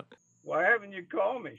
Oh, it's a good time to ask in the middle of the story. In 30 years. 30 I don't because you never gave me your number. Oh. Ah. Uh, ghosted me. No, The- my, my number changed. Dad. There you Ah, go. there you There go. you go. Well, remember, this is all pre cell phone and pre text. You Yeah. do think about how different it would have been. You know, Jim, just like us staying in touch. Jim and I got back in touch through, I mean, it was a complete digression, but since Richard pressed the button, Yeah, yeah. uh, it- you know, through so, through social media. Yeah. You know, but I mean, just it. it Yeah. It is a bummer because I do think of all the people I got to work with that had it been as easy as a text, as Yeah. opposed to call, machine, call me back, th- and not cell phones. Well, you can't- Right? yeah. Call me back at my home where I'll miss you and you'll miss me and we give up. You finally give up, right? Yeah. No email. You'd have to write a letter. Yep. So it was letters or real phones in real homes. That's why you can't make after hours now because Exactly. You know, oh, there's all Yeah. kind. Cell phones have been the, the most single most besides CGI, Yeah. the most single most destructive element uh, uh, factor in storytelling today. Mhm. You know, Yeah. because you're just like, well, just use Mm. your cell phone. Yeah. Just you're, you're in jeopardy. It's Yeah. just- so it's always like you know, and you can't really use anymore the old the old. I don't have a signal. You're like, nah, they have a signal in Everest now. Yeah. Those Yeah. guys, did you read into thin air? They were calling from the top of So, Everest. right. I mean, nah, I don't, I don't think so. So you know, I mean, maybe if you're like in, you know, the Zamibia and you're like in the jungle, you might. Namibia. All right, so I said yes, and I had my notion was three o'clock high, and uh, the other movie I stole from was Road Warrior. So I took, I took the fight was from Road Warrior. So all the moves. the car e- pulling up is very road warrior. Oh, that's the shot. It's the, from the opening sequence. Yeah, Road totally. Yep. It's the shot. It's not as good. He did it better. I like. I couldn't figure. Out. He had the. I don't know. He had some piece of equipment that was better than mine. But I was like, I couldn't get quite. That's why I had to have him step up on the curb. Oh. Right. Oh. He had to do the step. Richard had to. Ste- I remember being so frustrated because I wanted. But he, so Miller has it on the deck, Yes, right? It's on underhung, like an inch off the deck. But my underhung, and maybe it was just a different camera body. We were using Panavision. maybe ah, he was using Arriflexes, so hmm. I couldn't get on. And he might have had a mirror We'll system. get him on to, to Answer me yeah. this: there, is, there was back then a mirror system you could shoot that you'd shoot down into a mirror and it would reflect, so that way you could really be on the deck. But we didn't have ah, that. Oh, that. And there's periscope lenses too that can put you. Hmm. So he was on the deck. My I was under what's called underhung. Okay. You underhung hung the camera, and we dollied up. And when it, so I wanted him to pull up and do it really like George Miller, like right on the Yes, pavement. It's yes. like the camera. It was looking down at his boot. I'm like, no, you don't look down at the boot. You don't look down at the boot. No. You don't look at the shoelaces. You look at No. the toe of that boot, boys. So everyone's like, well, Right? that's Yeah. sorry, Phil. uh, That's as low as the camera goes. I don't know what to tell you. Oh, I'm like, it's so I maddening. told you. Yeah. I'd shown you Yeah. the shot. You didn't give me the right equipment. They're like, you know, and I'm 24. What the hell do I know? Now that wouldn't happen. Then I was like, well, where's my George Miller Yeah. shot? So I told Richard, I said, you'll pull up and then you'll step on the curb. Yeah. And that got the boot up. Which Yeah. works. It works. Yeah, Yeah. and then that gave me the so that gave me the shot, and it still wasn't as low as it should have been. And then we boom up onto him, and and he does that lean back on the car. Yeah, oh. Yeah, that and that was Richard, Yeah. right? So because he was, I just had him standing there like dun dun Yeah. dun, and he goes, "No, I'm gonna I'm gonna lean back and take it all in." And see, and this is where, and this is where for all you for all you filmmakers out there, this is where the truth of the matter is: great actors make your movie. Okay, because I worked with Oh, actors nice. who just do what I've asked, mm-hmm. and what they get is a is a mediocre Phil Joanou performance. Because I'm no actor, I, I I say, here's what I need you to do. You get out of the car, you stare down the school, Yeah. and they will do it. Yeah. They'll do what I asked, and I'm like, I can't be mad. I'm like, yep, there Right. it was, and we'd have There's your walked shot. away, and I'd have had it. And a great actor like Richard goes, hey Phil, can I uh, try what? I want to kind of lean back and just soak it all in. And he gives you that detail. I'm like, yeah. Yeah. And again, don't get me wrong. I did not make Citizen Kane. I am not delusional. I understand we're just talking specifically about this movie, f- fans out there. I know this is not The Godfather we're talking about, right? It's not the Sonny in the toll booth. But anyway, you know, he, he, we, we boom up and it makes the moment. And it isn't the shot. Yeah, the shot. I stole the shot. The shot isn't even me. I stole it from another guy. Maybe he stole it. I don't know. But I, but I, right? But I get up there and it's him. Yeah. It's not the car. It's not the wardrobe. It's not the great hair. It's not the. It's it's his his instincts, his talent is what makes that moment. And there are a hundred examples of that of all the actors in this show, mm. of all the actors Totally. bringing more to this movie. So when we talk about well the direction, Yeah. I, I like to think I put actors in a position to be great. You did. You, You want, did. but it's the actors that make it great, right? It's the Sure way, did. right? Yeah. It's the you know, what's your favorite movie, Jerry? You know, Turn of the Screw. That's them. That's them, right? I mean, what you Yeah. know? What's your favorite book? Yeah. Sorry, Yeah. what's your Yeah. favorite book? You know, what's your favorite book, Jerry? Turn What's your Screw. favorite movie, Jerry? What was it? No, it's what's your favorite. You know, what's your favorite book? Yeah. I'm yeah. thinking, sorry, because it's a movie too. Oh, Uh, It's a very famous movie. He but would I, anyway, said Lady Chatterley's lover. or there you something. go. Sylvia And, Kristel. and that was in the first draft, and that I read. Yes, exactly. and uh, you know, um, behind the green door. So it was. Uh, with something with Kurt Longjohn or something. yes. I love that book. Yes. so anyway, so so back to the yes. So I did that, and then what I did was he let me take a run at the script, and what I did is I just juiced it up with all the you know added some menace, added the switchblade, added the Duker and Dolinsky. Um, you know, dean of discipline, and the actual my high school dean of discipline was named Wojtek Dolinsky. Really? Which is a little quick aside. I didn't tell anybody, so I had his name on the nameplate. I have swastikas. I have the evil stuff, right? Wow. And that's Wojtek Dolinsky, Yeah. my producer, a wonderful guy named David Vogel, my line producer, who had done amazing stories with me. He, uh, you know, watched the film, and, I, and I'm thinking, I wonder if Wojtek, who was not a particularly nice man, I wonder going to be upset about this somehow down Yeah. the road. I mean, am I? Is it really? Hmm. So about two weeks before the movie comes out, which would have been about 35 years ago, I go, Hey, David. Do you think it's a problem that my real dean of discipline in my high school is named Wojtek Dolinsky? Well, you've never seen blood drain from a man's face faster. Oh, man. Oh, he's like, what did you say? I go, yeah, his real name. I mean, it's not a big deal, right? I mean, it's just real life. It's not. A, I mean, he really had the job, so it isn't like I said. he- I didn't make him a Nazi guard. You know, I didn't say. You know, I, I said He was an enthusiast. Yeah. yeah. Exactly. So he's like, don't you tell a soul. I am the last person you will ever tell that to. Don't tell Steven. Don't tell the studio. Oh my God. my and he's God. thinking, if this guy comes after us, eh, anyway. Yeah. the end of the story I hear, he's still at my high school at the time. I'm not that far out of high school at that Yeah. point. Yeah. He loved it. Wow. of course he and did. he dined out Yeah. on it for the rest of, Of his course. school Of course he years. did. Of course. You may not uh, realize, but I'm, uh, you know, I'm Yeah. the dean of discipline at three o'clock high. That's how I- First day of school. Hello, students. You may not realize this. So anyway, it was, quite, it was the opposite. That's fantastic. So I Phil and I went to the same high school, yes. and so I didn't know. The first time I saw Three O'clock, I had no idea. And there's Wojtek Dolinsky, Dean of Discipline, and I was like, I spent so much time in that guy's office. oh, oh my I was God. like, holy shit! I can't believe he did that. That is awesome. yeah. It was quite the. It was a little bit legendary in the school for a while. I get people coming up to me, you know, and just, you know, touching my shoulder, Oh. and I stop. Uh, I stop and like, you must be. What does Buddy Revell say when after the slow motion it goes to slow motion? That's yeah. He goes, "You made me mad, Jerry. Yep. Now I'm gonna have to work it off." Yeah, oh yeah, you can't get over it. But the people to this day accidentally touch me, and Yeah. I turn slowly, Uh-huh. and it's funny. It's funny, man. Yeah. Well, that aspect was not in the original After School. The touching was not it. That's a, that's Oh, that was the first ad. thing Good I ad. You put added. that in. Yeah, Great that was not in the. You just you he Oh. just asked you, he just upset you in the bathroom. Yeah. And by asking to do Right. the article, and and he was upset that he was going to make a big deal out of him Uh-huh. in this article and expose his history, Yeah. his sordid Yeah, past. but also the introduction going in. Hey, he, he killed. He, None of that was in the he- original script Right. either. The whole oh yeah, that whole steady cam shot was added. with the music, with the music and everything. That Yeah. was badass. Yeah, that that well and and pre Copacabana Scorsese. So I'm just saying. Yes. You know, I'm just I, I'm not trying to say he might have stolen my shot. Well, you know, he's mo- probably a fan of Three O'clock High. Yeah, well, he's thinking, okay, the guy stole everything from After Hours, Right. right? He's like, I deserve to steal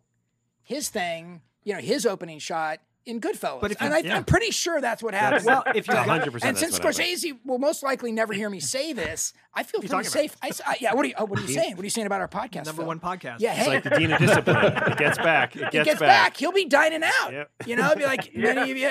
Phil finally caught me. He Phil finally caught me. I he love finally word. got. Yeah, yeah, exactly.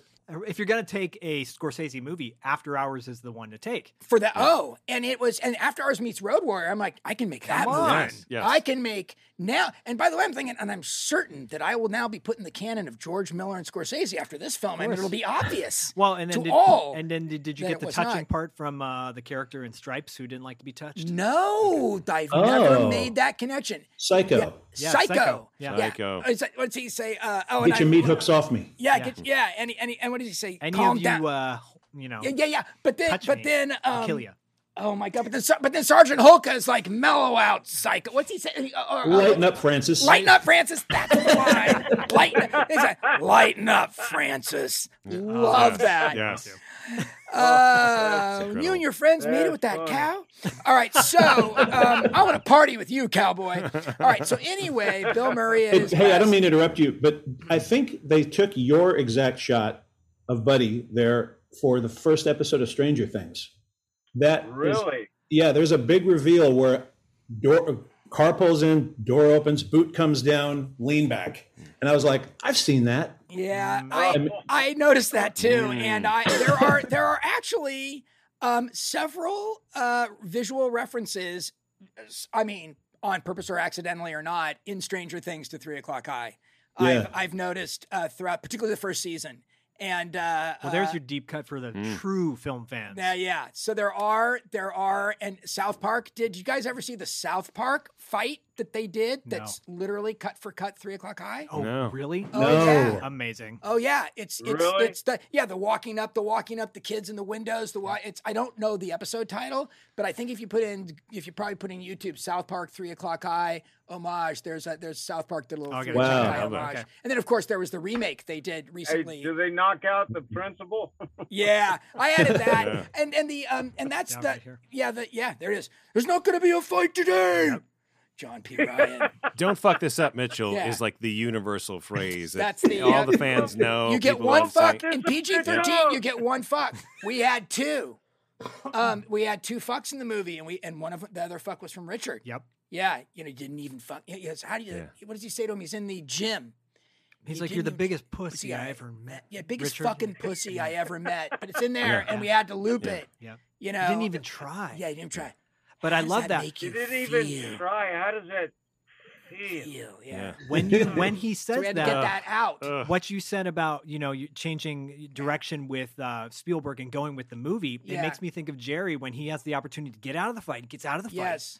But then he sits there for a minute and he thinks to himself, "It's like, no, is this my legacy? Is this what I want Yeah. to be remembered? Is this who I am? Is this how I want to be remembered Yeah. by?" Wink, Yeah. wink. Yeah. And so right. he comes back. So here you are Yeah, doing so it. You're not a pussy. So Phil. here we go. You're One- not a pussy, Phil. That's I'm right. Thank you. One hour later, one hour later, I'm going to get to that opening sequence, and here it is. I'm telling it now. Wait, before can I interrupt you? Yeah, of course. I want to hear. I, I want to hear about the shot with the all the bookshelves falling down.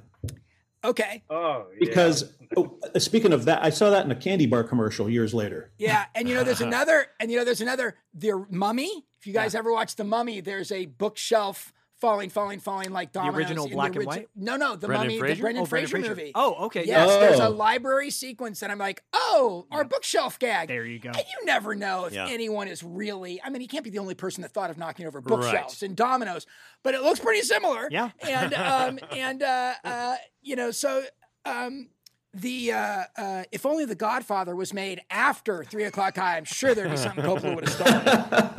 um, but uh, anyway, the books all fell out, and I and I after they said cut, I went over to help pick up the books, and they mm. go, "What are you doing? You're you're in the movie." You Well, don't- the reason you don't have to pick up the books. but you did. There was a reason you had to pick up the books. There was a reason we all had to pick up the books. So That's right. We had to. Oh. There were four takes, as I remember. Well, well, four takes. two.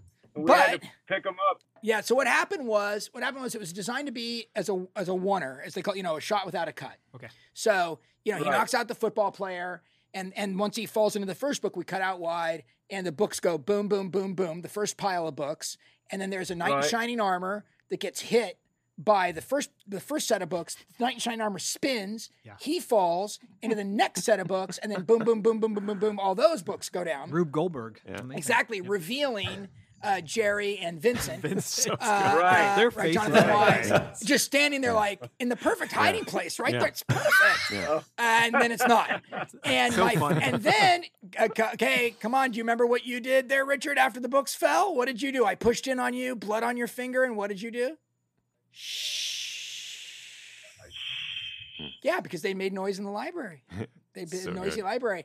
So again, that's what makes Buddy like it's not what you'd expect. You'd expect you'd see them over Yeah. there, walk over and start kicking their ass, or grab them and Yeah. scare them and throw them against the wall and say, "I'm going to get you at three o'clock. Mm-hmm. Not now, not here. It's going to be in front of everyone." He'd say something, no, and then he just walks out. He knows. And And I why- have to say, the guy, the guy, what's his name? Uh, he's he was an offensive guard at UCLA. Yeah, he was. Guy. He was. He was a good guy. And I stand up. He's about a foot taller than me. Like, Was it was it Craig Craig Maddie? the Yeah, Craig? Maddie, Yeah. and he was he was way played bigger. by Mike Jolly. yes, Mike. Yeah.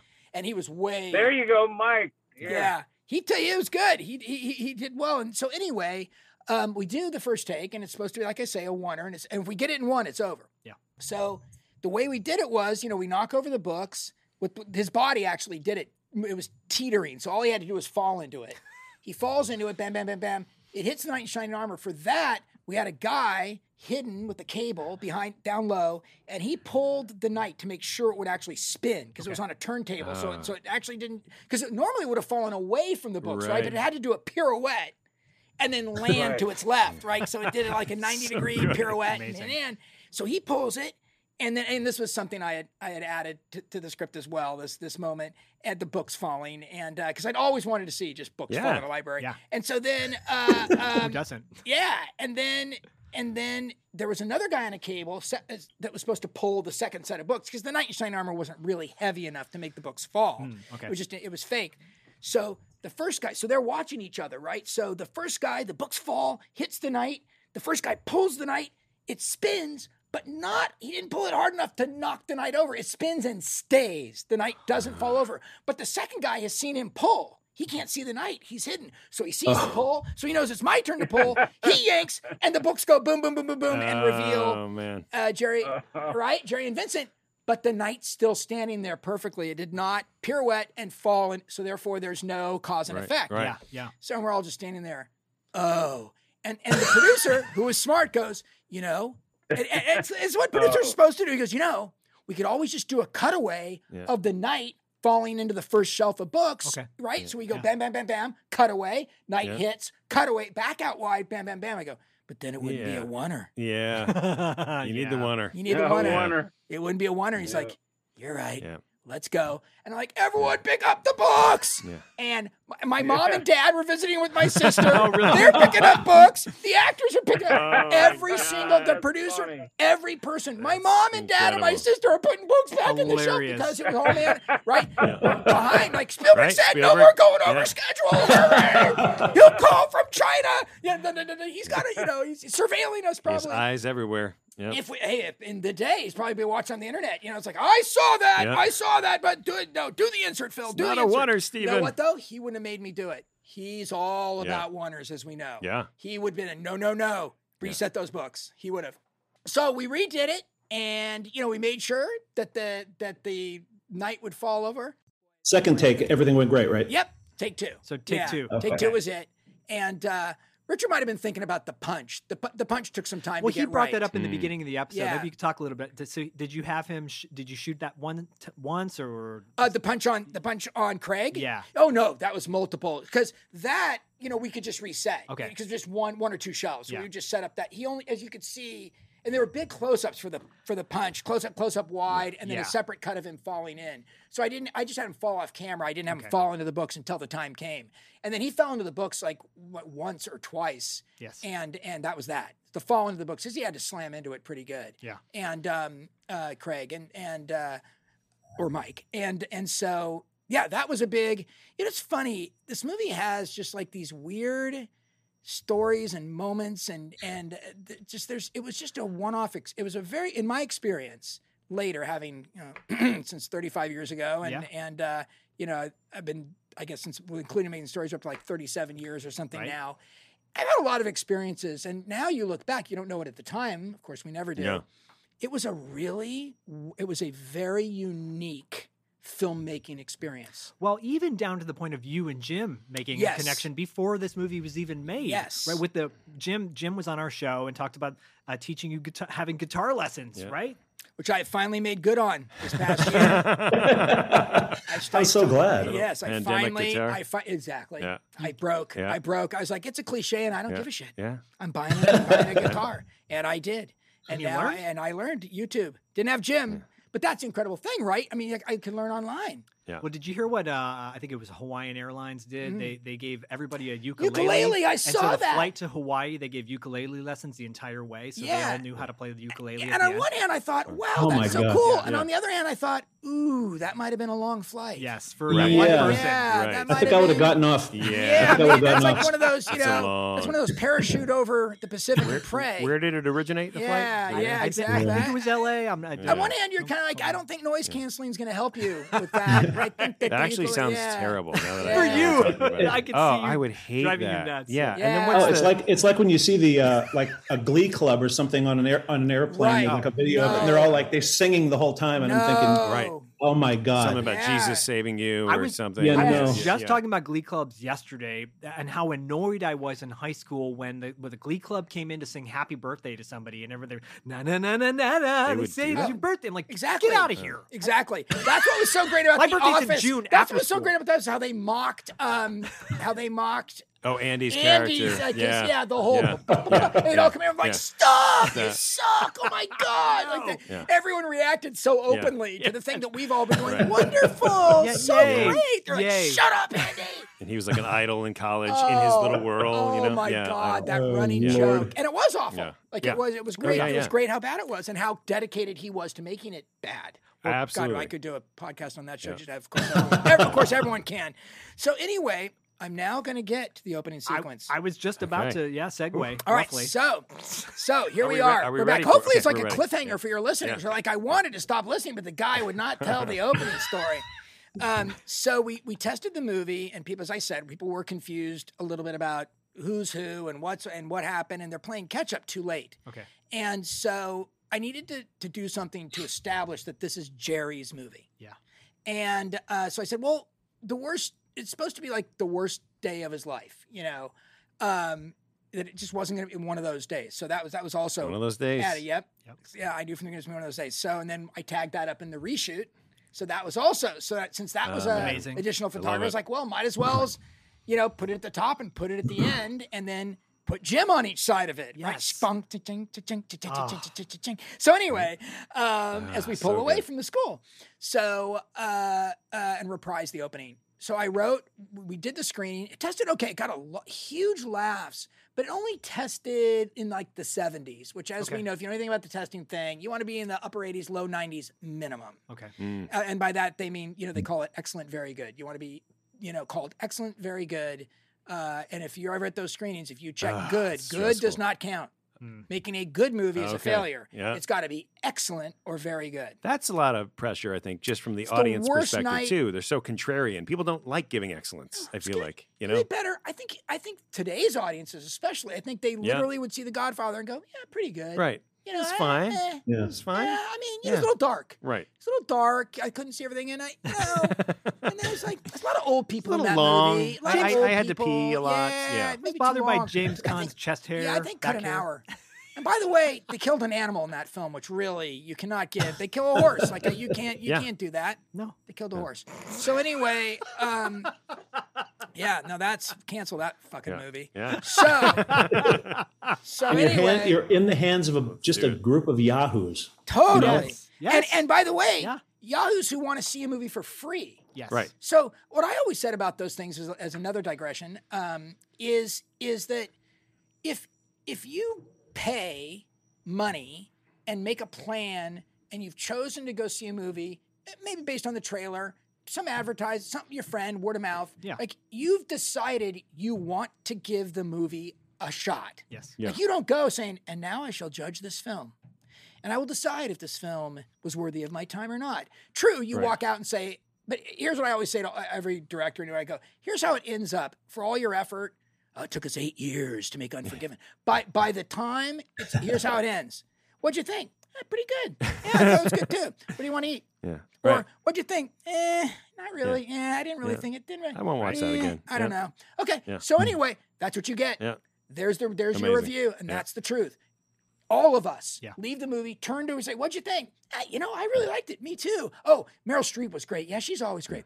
Okay, so are we gonna go to Olive Garden? Or, Right. right. You know You know what they should have. You know what they should fill the screenings with? New parents, and it's Right. an, an opportunity Oh. for them to have a break. And they're like, "It was Oh. excellent Yeah. because it was Yeah. two hours that they didn't have to deal with I their said, kid." you know, make make them pay not 15 bucks, make them pay five. Yeah. Make them pay even because then they have an investment. give them Yes, popcorn. yeah. They That's have a an great investment. popcorn. Give them popcorn and soda free. point. Yeah, but free. you got to pay five bucks to show up because now I'm like, oh, you know what? I do want to see that. 'Cause uh, they say want to see a movie for free and judge it. Oh hell yeah! I've been angry at movies Yes. for Yeah. 30 years. I can't. Shit, movies have been pissing me off for a long time. People don't Now- judge anything No. nowadays. Yeah. So No. You go, you you ch- fill these you know things which they don't want to fill out. No, so you get. I've actually had cards come back.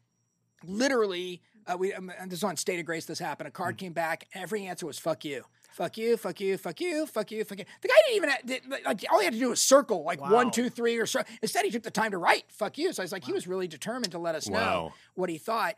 So anyway, um, so we did that. We got in the 70s. Everyone was kind of bummed because Yeah. they thought it was gonna be better. And uh, Spielberg wasn't at that one. He went. He went to the second one. And so then uh, they they have the focus group and they tell me, oh, it's too confusing in the beginning. I'm like, Ugh. so I drove straight from that theater in the valley back to Amblin that night and wrote that opening sequence Amazing. wrote him getting out of bed. Wrote I him, love that yeah, doing It's you great. know the the the clothes in in the microwave. Yeah, with the pop tart. Yeah, the, the- exactly. amazing. Pop- The and, it's, Pop-Tart. and it's funny. People groaned over the. It's the Pop Tart that made it work, Yes, right? Because yeah. that, the shirt is gross. yes. The shirt is like not funny. The shirt is like, and yeah. also you're thinking, what you're really thinking is, I don't think that works. Yeah. And then when he cooks the Pop Tart with the nice odor of the shirt Yeah. kind of oozing up into it, you know, that, that, that a wet shirt that's been sitting in the laundry and perhaps mildewed. Yeah. You, you know, which I always thought Jerry probably smelled like mildew for Yeah. most of that day. Oh, of course he did. And uh, His room's so dank and right? dark. And the whole thing, and he's got to drive his mom's stupid car. And then I was like, oh, this is great. I can introduce his sister. I can introduce, you know, Franny. I can introduce even Karen. You know, so that way, Yeah. because when she walked up, people were like, who the hell's this? Who's was deep- Karen? Deep, Right. in the movie. Now she's like, oh, and he's like, oh, the cute girl. And then he makes, again, he makes the mistake as he's going to do throughout the film. It's so good. And that got us to, but now I'm like, something has to drive this. Yeah. And and I knew I wanted to be a song.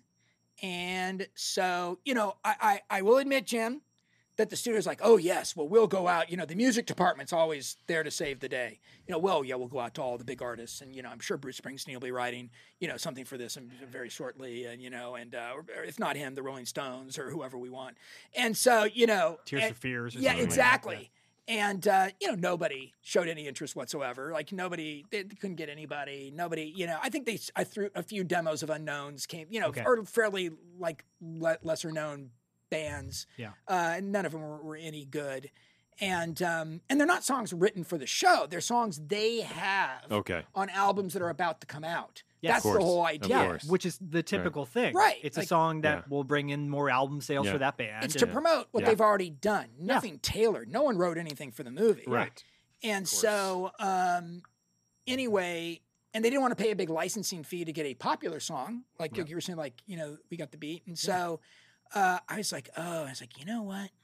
I know an incredible artist who could nail this because Jim's tone, right, is Mm-hmm. very much a- at the time, I you know, and and, and certainly your personality is very much of Three O'clock High. Yep. Like funny, Yep. edgy, you know, of this man here, Elvis Costello, right? Yeah. And and so Remind it me a little bit of like Paul Carrack from uh, um, uh, the band uh, Squeeze. Sure. You know? Oh, yeah, Sque- yeah. Squeeze? Squeeze, absolutely. What do you mean? I saw Squeeze open for Elvis Costello. There you go. There you go, baby. Nice. I love Squeeze Squeeze. great, yeah. Different, Elvis yeah. produced that Squeeze yes, album. Yes, he did. Oh, he Different- did? That, Different, that different, one with uh, different twist. Uh, yeah, what's the one? Uh, Tempted. Yeah, Yeah, that- whatever by that the album was. fruit of another. Please cut that out. Now, No. um, I'm gonna lay. I'm gonna lay a track underneath. Yeah, oh you. boy. Hey, the truth is discovered. All right, sorry, it's the guitar thing has really gotten gone to my head. I got to tell you, I'm like starting to write lyrics. All, all hell's got broken loose. But lead singer, by the way, Paul Carrack has a great solo record, so worth checking out. Oh, yes. Yep. So, anyway, I will say, as I was telling earlier when I first came in, you know who I first offered to score this movie, Jim, was Elvis Costello. Ah, I sent the movie to him and Jake Riviera and Yeah. and got not didn't even get a, a, polite no or you know via any well pre-email right night phone call no they sent me Elvis sent me a letter a handwritten note telling me he liked the film and thank you I was like this guy have like a lot of free time or something Yeah. and he sent me a few some signed records Wow. and a poster and all this like swag t-shirt oh, like this box of stuff so anyway i was like holy I, I didn't even care that he said no i was like i got this box of stuff it's the nicest shit." way to say It's no. amazing. it was insane That is and also, really awesome. i kind of expected it's elvis costello in the late 80s i expected like fuck you you punk like that Yeah. should have been Yeah. what i got Or no response at all. Oh, just Yeah. we won't even. Well, we never heard from him Yeah. four years later. I'm like, oh, sent all this shit. I figured someone sh- whispered in his ear. Steven Spielberg sent you this movie, right? Yes. Right? Because he's Yeah. like, "Oh, don't piss off Spielberg." It had to be because it couldn't have been for me. Yeah. For sure, it was. Seriously, because it was so over the top. So Jake was like, "We Steven's can't." like that gift was for me. yeah, yeah, It said Phil. Yeah, Phil? Steven, Phil. I haven't talked to you in 35 Phil. years. Can I have yeah, that? Yeah, back. Yeah. so anyway, so I got a big no. You you were my second choice. Sorry, after What a after second I hear it. Yeah, come on. Hey, no, no, no. He was your starter. There, wife. he's leaving. He's off the Oh, show. Elvis. Elvis was your starter wife. That's Uh, right. You know, That's so- right. Well, it, it couldn't have ended up I hate that better. term, but it it's could have ended up better, right? And so Yes. Oh, I kind of secretly, because I couldn't know how to pitch it. I have a friend from high school.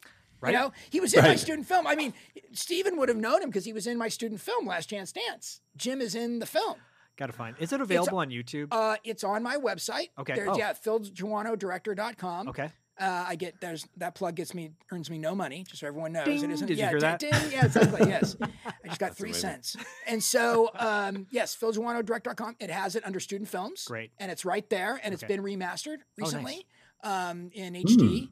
And uh, uh, Jim is in there, and you'll see Jim steals the show, and you'll also see Jim with an ear, beautiful earring, a big head of hair, curly ble- hair. bleached, uh, bleached section of the hair, Correct. Joe Perry. Correct. He's got Yeah. the Joe Perry bleach going, Nice. and he's really good. He's a natural. So anyway, I I went to Jim, as I recall it, Jim.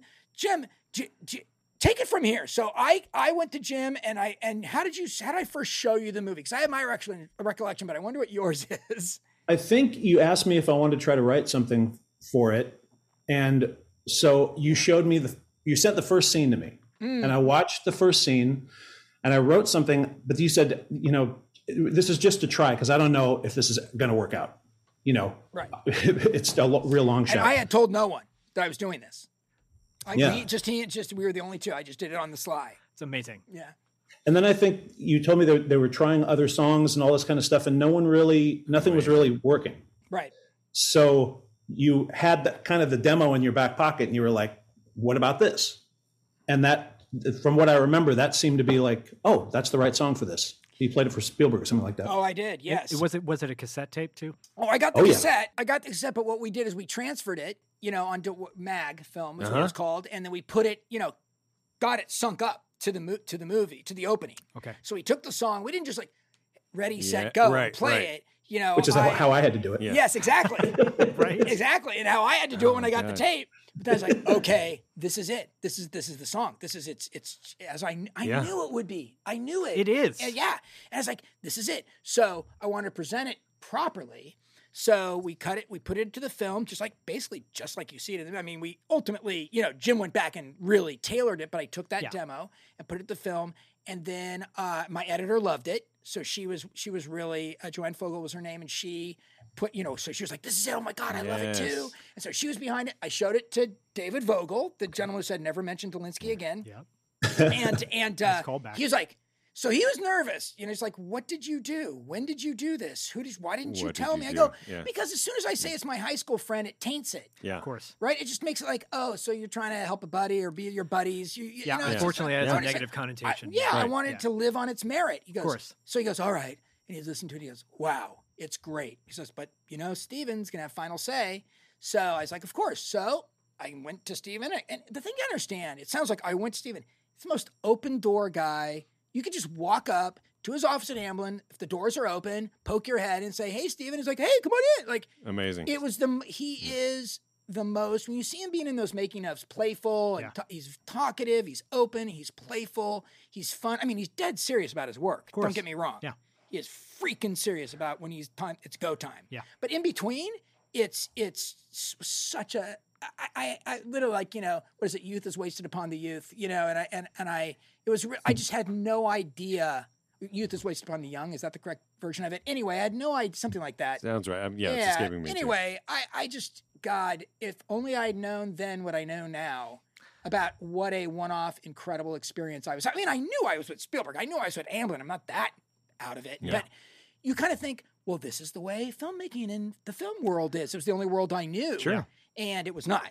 Yeah. Like that's the only place that exists is on his property with him. You're like, Well, why? he- why aren't the executive producers just have open door policy where I can just come in? This yeah. is awesome. And yeah. why do people say, well, because you talked filmmaking. Yeah. Yes. See, Yes. w- every choice was a filmmaking choice, not marketing, not Yeah. budget. I mean, he was serious about budget, but but it wasn't that. He was like, yes, go to Ogden, but make it work in the money. That's still a filmmaking choice. He gave me the choice to give up. yes. It was like, no, just because I want to say no, you're going to be in LA because I want to visit set every day. Yeah. Which then they never do. That's a They he- say, you know, we want to have of course, access to of you course. in case it goes wrong. You're like, funny how no one ever visited. Yeah. Ever. he's a trusting boss, Unbelievable. and that's the boss you want. oh my God. And but And he's one of a kind. trusting yes and supportive and excited he saw the first shot i did of the movie was was vincent and uh, jerry coming down the hallway um, and, and at the very beginning of school, and him saying, "Did you hear about Buddy Revell? He's da da da da." da. You know, Oh, that's all the th- first shot the he saw? first shot I did, and it's just a low wide angle Yep. covering a page and a half, two pages in one shot, and I did no coverage. Wow. So he hadn't gone to China yet. Wow. So I so I sent him a one take no coverage of you know along with other scene in the in the classroom Yeah. which he says and Jerry you know and the and all that. Yeah. But he's his first shot he saw was that shot and he calls me up and goes Kubrick, Kubrick, you did Kubrick on your first shot. I was like right. I mean that Yeah, doesn't make a first time director feel good And I, and that's and by the way, And a 20, ex- and a kid. You were 24 years old. Yeah. and by the way, and that's why I was channeling. I said I'm going to do the. It was it, you know it was the paths of glory, Yes. low wide angle Yeah. tracking shot in the trenches, but instead of a trench, see this is the way I got through making a high school movie. that, if I just keep making Scorsese, Yeah, you yeah. know Kubrick, George Miller, I felt like I and so I'm go I'm going to do the paths of glory shot. He nailed it. Amazing. He knew the reference immediately. I'm like, of course he did. yeah, Yeah. you can't get you can't get better like you just go oh well i am now this is it. This is the like i say peaked early that shot that call when my producer named steven spielberg said kubrick i was like Yeah. and they, it was like george right? George and like they say when george leaves the office on the joke thank you very much everybody. good night note, yeah. i should have quit Yeah. directing that day just Yeah. that should have been like, sorry, thank you, thank you very much, everyone. Right. Goodbye, David. Goodbye, everyone. I'm out of here. Get on a plane and never come back. So, anyways, it was incredible, and and I, I but also scary, right? Because then you're thinking, oh course. God, I got to live up to this stuff. Well, then you bring him this. This film, thank you for getting me back on track. okay. And I uh, took it into the Amblin screening room. And we show it, and he's sitting there, and it's just him, me, and David Vogel. And he shows, he's like, he goes, you know, you, you can run for your life. okay, Ah, yeah. anyway. Make a break from the dark. Jim, help. Get back into I thought you could There you go. He loved it. He like goes, "Who is this? Who's this? You know, are they a bit? Because he, he didn't a rock and roll guy. He was like, Yeah, "Who's this? Is it a group I don't know? Is it an album? Is where'd you find? I mean, they, did they write it for the? He was all confused. Like, where did you get an original song that's clearly been written or is perfect Yes. for this movie? Like, how did they know? What? I go, well, and I explained. I told him the truth. He goes, oh, that's great. It's great. The guy from your student film. That's great. The thing. Do it. Go. Get it. Make it happen. Do it. Yeah, and that was it Wow. never studio, never just it was done. It was over. And, And and the beautiful thing about it is it's not a s just a song that fits that scene. Mm. It is a pop song on its own, Mhm. right? So so oftentimes a song on a soundtrack is for the movie, Sure. and that's it. And and all you do is associate it with that movie. But that song, you put it on, and you're like, "What is this?" If you've never heard it before, I- you go, "Oh, it's from the movie Three o'clock, Three o'clock High. Oh, I got to check out that movie." yeah, I always felt a little. So it was really funny when I had to do the additional photography of the opening and the ending. You always feel kind of crappy as a filmmaker. Like, why didn't I nail it? Like, why did I know? Yeah, I but- mean, but then there was not. It was not as common then to go back and do reshoots as it is now. Okay. Every film does It's, it now. it's designed. It's Correct. built into the budget. Yeah, it's well, like finally they're have, like, so Woody Allen builds in two weeks Yeah. of reshoots into every film. Maybe he's got something going Yeah. there. Right. Maybe that's why he's able to fix his movies, you know, especially in his prime. And you're like, and and and finally, studios are like, that is a really good idea because here I always say to, like, when you're writing. You can delete, rewrite, come back the next day, rewrite the scene, come back the day. You, you can go ever. You can just keep fixing until you think you're done. When you're shooting and you're done, say in the morning, you're going to shoot a scene at 11:30 when that scene's done. You will never get a rewrite on that scene ever again. Yeah. Whatever that scene was, that morning of that day will always be that scene. Now you can edit it, you can do some stuff to it, you can definitely massage it, music, sound, ADR, but that scene that you covered and the performances you got, Yep. it's in it's pretty much in stone.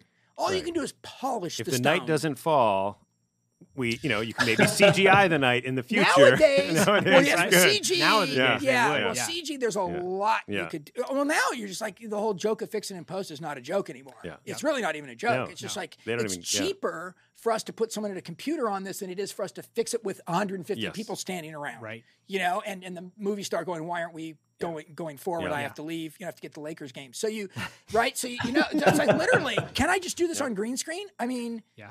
like, uh, listen, if you ever want me in a podcast about what green screen and CG has done to cinema, you can bring me in any old time because Well- I got a lot to say on that topic. Well, well, you're you're you are here because Jim, being our friend, you know, graciously made this connection. And Again, obviously, Jim, thank you. But but you know, having you here, it's the first of hopefully many. Because Mm. Oh well, I I'm loving this. I mean, you guys, I'm loving it because you guys get it. You know, it's just it's it's really. uh it was just it was a really uh, unique, as I keep kind of say, trying to say, it was a unique little moment in time for me, of course, but for the film, and then that it lived on after its tortuous and you know the end of the project. You know, as I said, I was a little embarrassed about having to fix it because back then fixing it was not, and that's why I raced back to write these scenes Oh. because Yeah.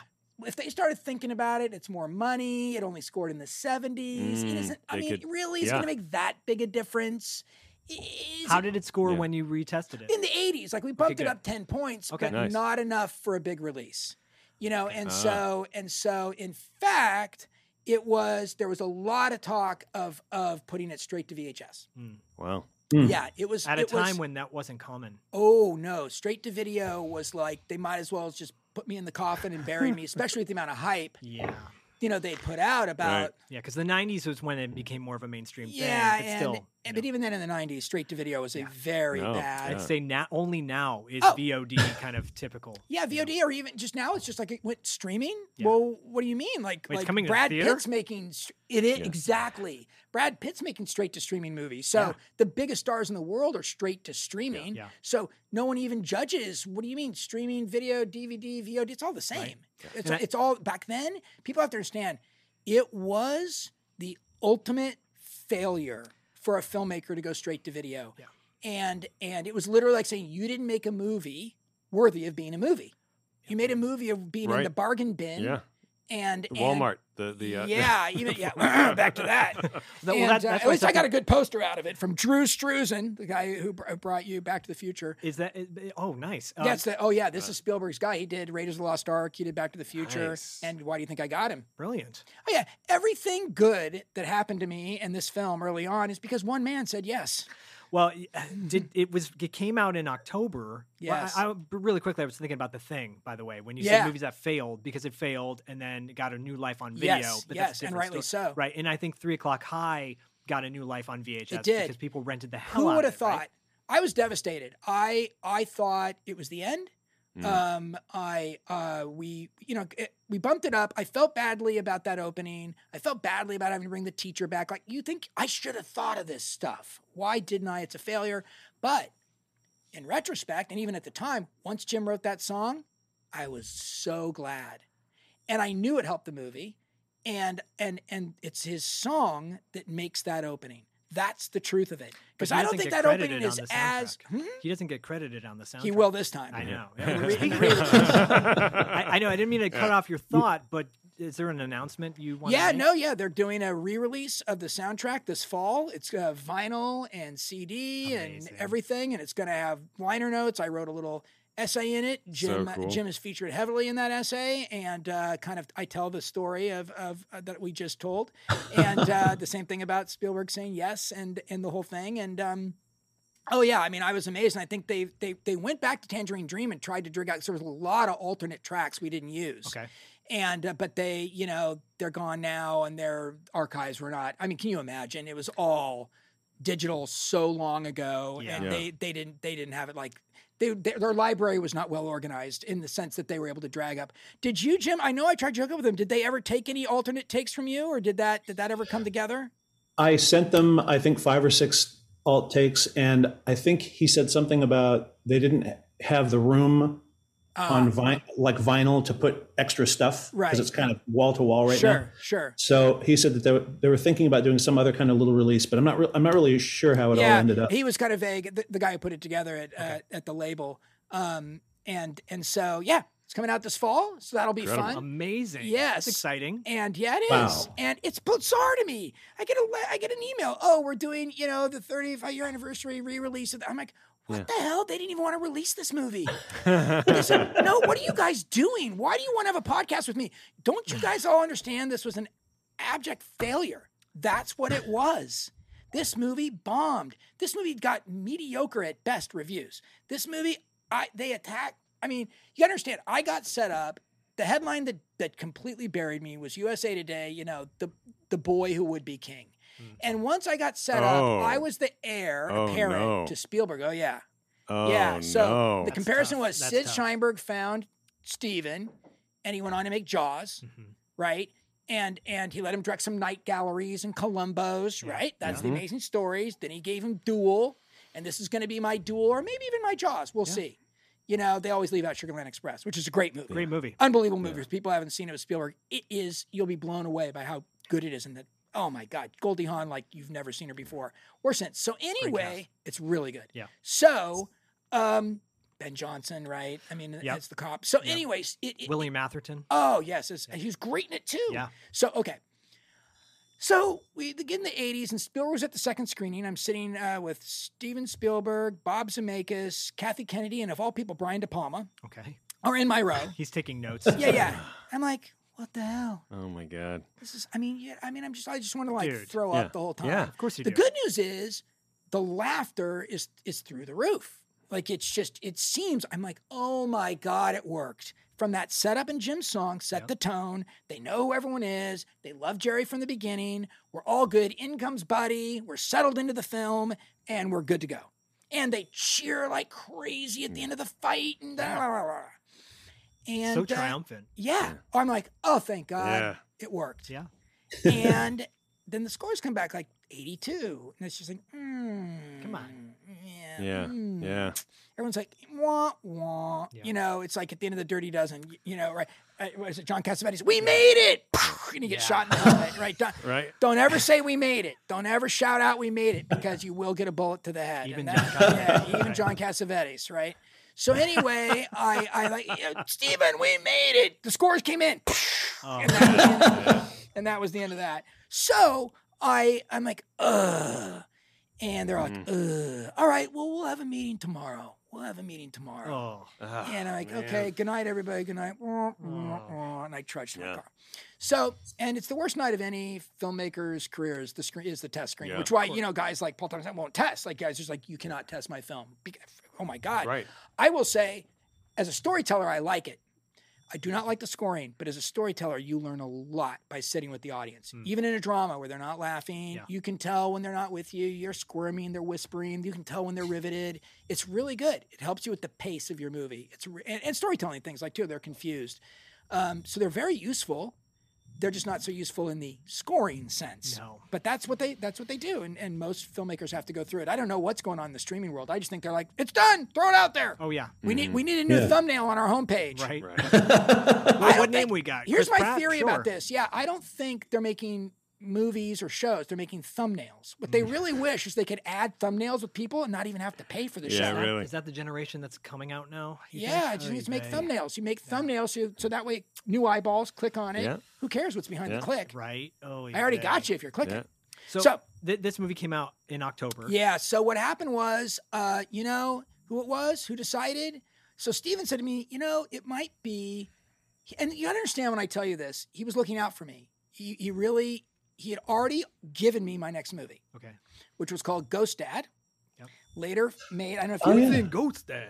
Yeah. I remember with- that. Yes. Of course. Later made with Bill Cosby. I had already had a meeting with Steve Martin, who was going to star in Ghost Dad, which I think was the low point of Steve Martin's career. He ends up coming, he comes up to the, the what called the Black Tower down here, down the road. Yeah, Richard talked about the Black Tower Yeah, in our interview. yeah, and we're in the, I'm in the top floor dining room with Steven, Sid Sheinberg, and me, and in comes Steve Martin to meet me for Ghost Dad.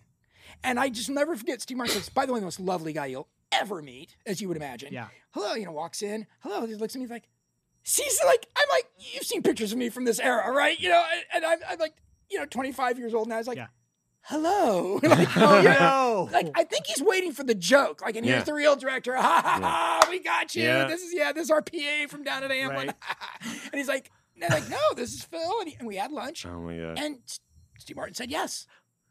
So I'm making what at the time was a very 35 million was a big budget in 86. Uh, yeah, yeah, it was like it was because you said Three O'clock High was five million. five. Yeah, So this was 35. that's a big jump. I'd already been sent up to ILM to shoot tests uh, with Dennis. You could go to Utah with that much money. You sure could. can. Ogden, Utah, of all places. and it was a green it was a greenlit movie and and so he's like look you've got ghost dad you've got let's have that be your first film that comes out what if we just let this one go i he said maybe because i agree vhs isn't so good what if we do like duel and we recut it for tv Mm. okay. we recut it as a tv movie Okay. Mm. you know and then we release it you go you do amazing stories like i did you do a tv movie like i did duel Yeah. you know, which is kind of one guy in a truck. This Yep. is a kid and a bully. Yep. And you'll look great on TV, right? Mm. And then your first film, your very first movie movie will be Ghost Dad. And I'm like fighting back tears. Because you gotta understand, eh, when you make a movie and you spent a year and a half, Yeah. two years, and you've invested, and everyone's talking. It's all anyone talks to you about. Has the movie, has the movie, has the movie. What's going on in the movie? The mm-hmm. movie, and, the, and your agents and the thing, and you're rubber movie, and the movie, and the movie, and Yeah. anyone, know, you're doing press, or they Yeah. they're setting up all this stuff, and you're like, so I go have to go back and tell everyone, and really, it's like friends and family that it's not a movie anymore. Right. It's a TV movie of the week now, or Yeah, because his thing is the public won't care. Yeah. You, I go, and I'm like, but everyone else in our little world, they'll care. And he's like, no, like we've got Steve. Steve doesn't care. Like, no, Sid doesn't care. It's a Universal movie. Like, Yeah. we're good. Yeah. Yeah. And I was like, oh, please. So I said, well, can we talk to Sid? So we went up and had the conversation with Sid, and Sid could, and this is how amazing, and this is why Steven loved him so much. He looked at me, and I, I, I mean, I wasn't crying, Yeah. but I wanted to. Yeah. Yeah. I'm not gonna You lie. a look in Yeah. your eye, I'm sure. Oh, Yeah. and I, like I was scared to death. I'm, I'm like, sure. I'm like he's this can't be real.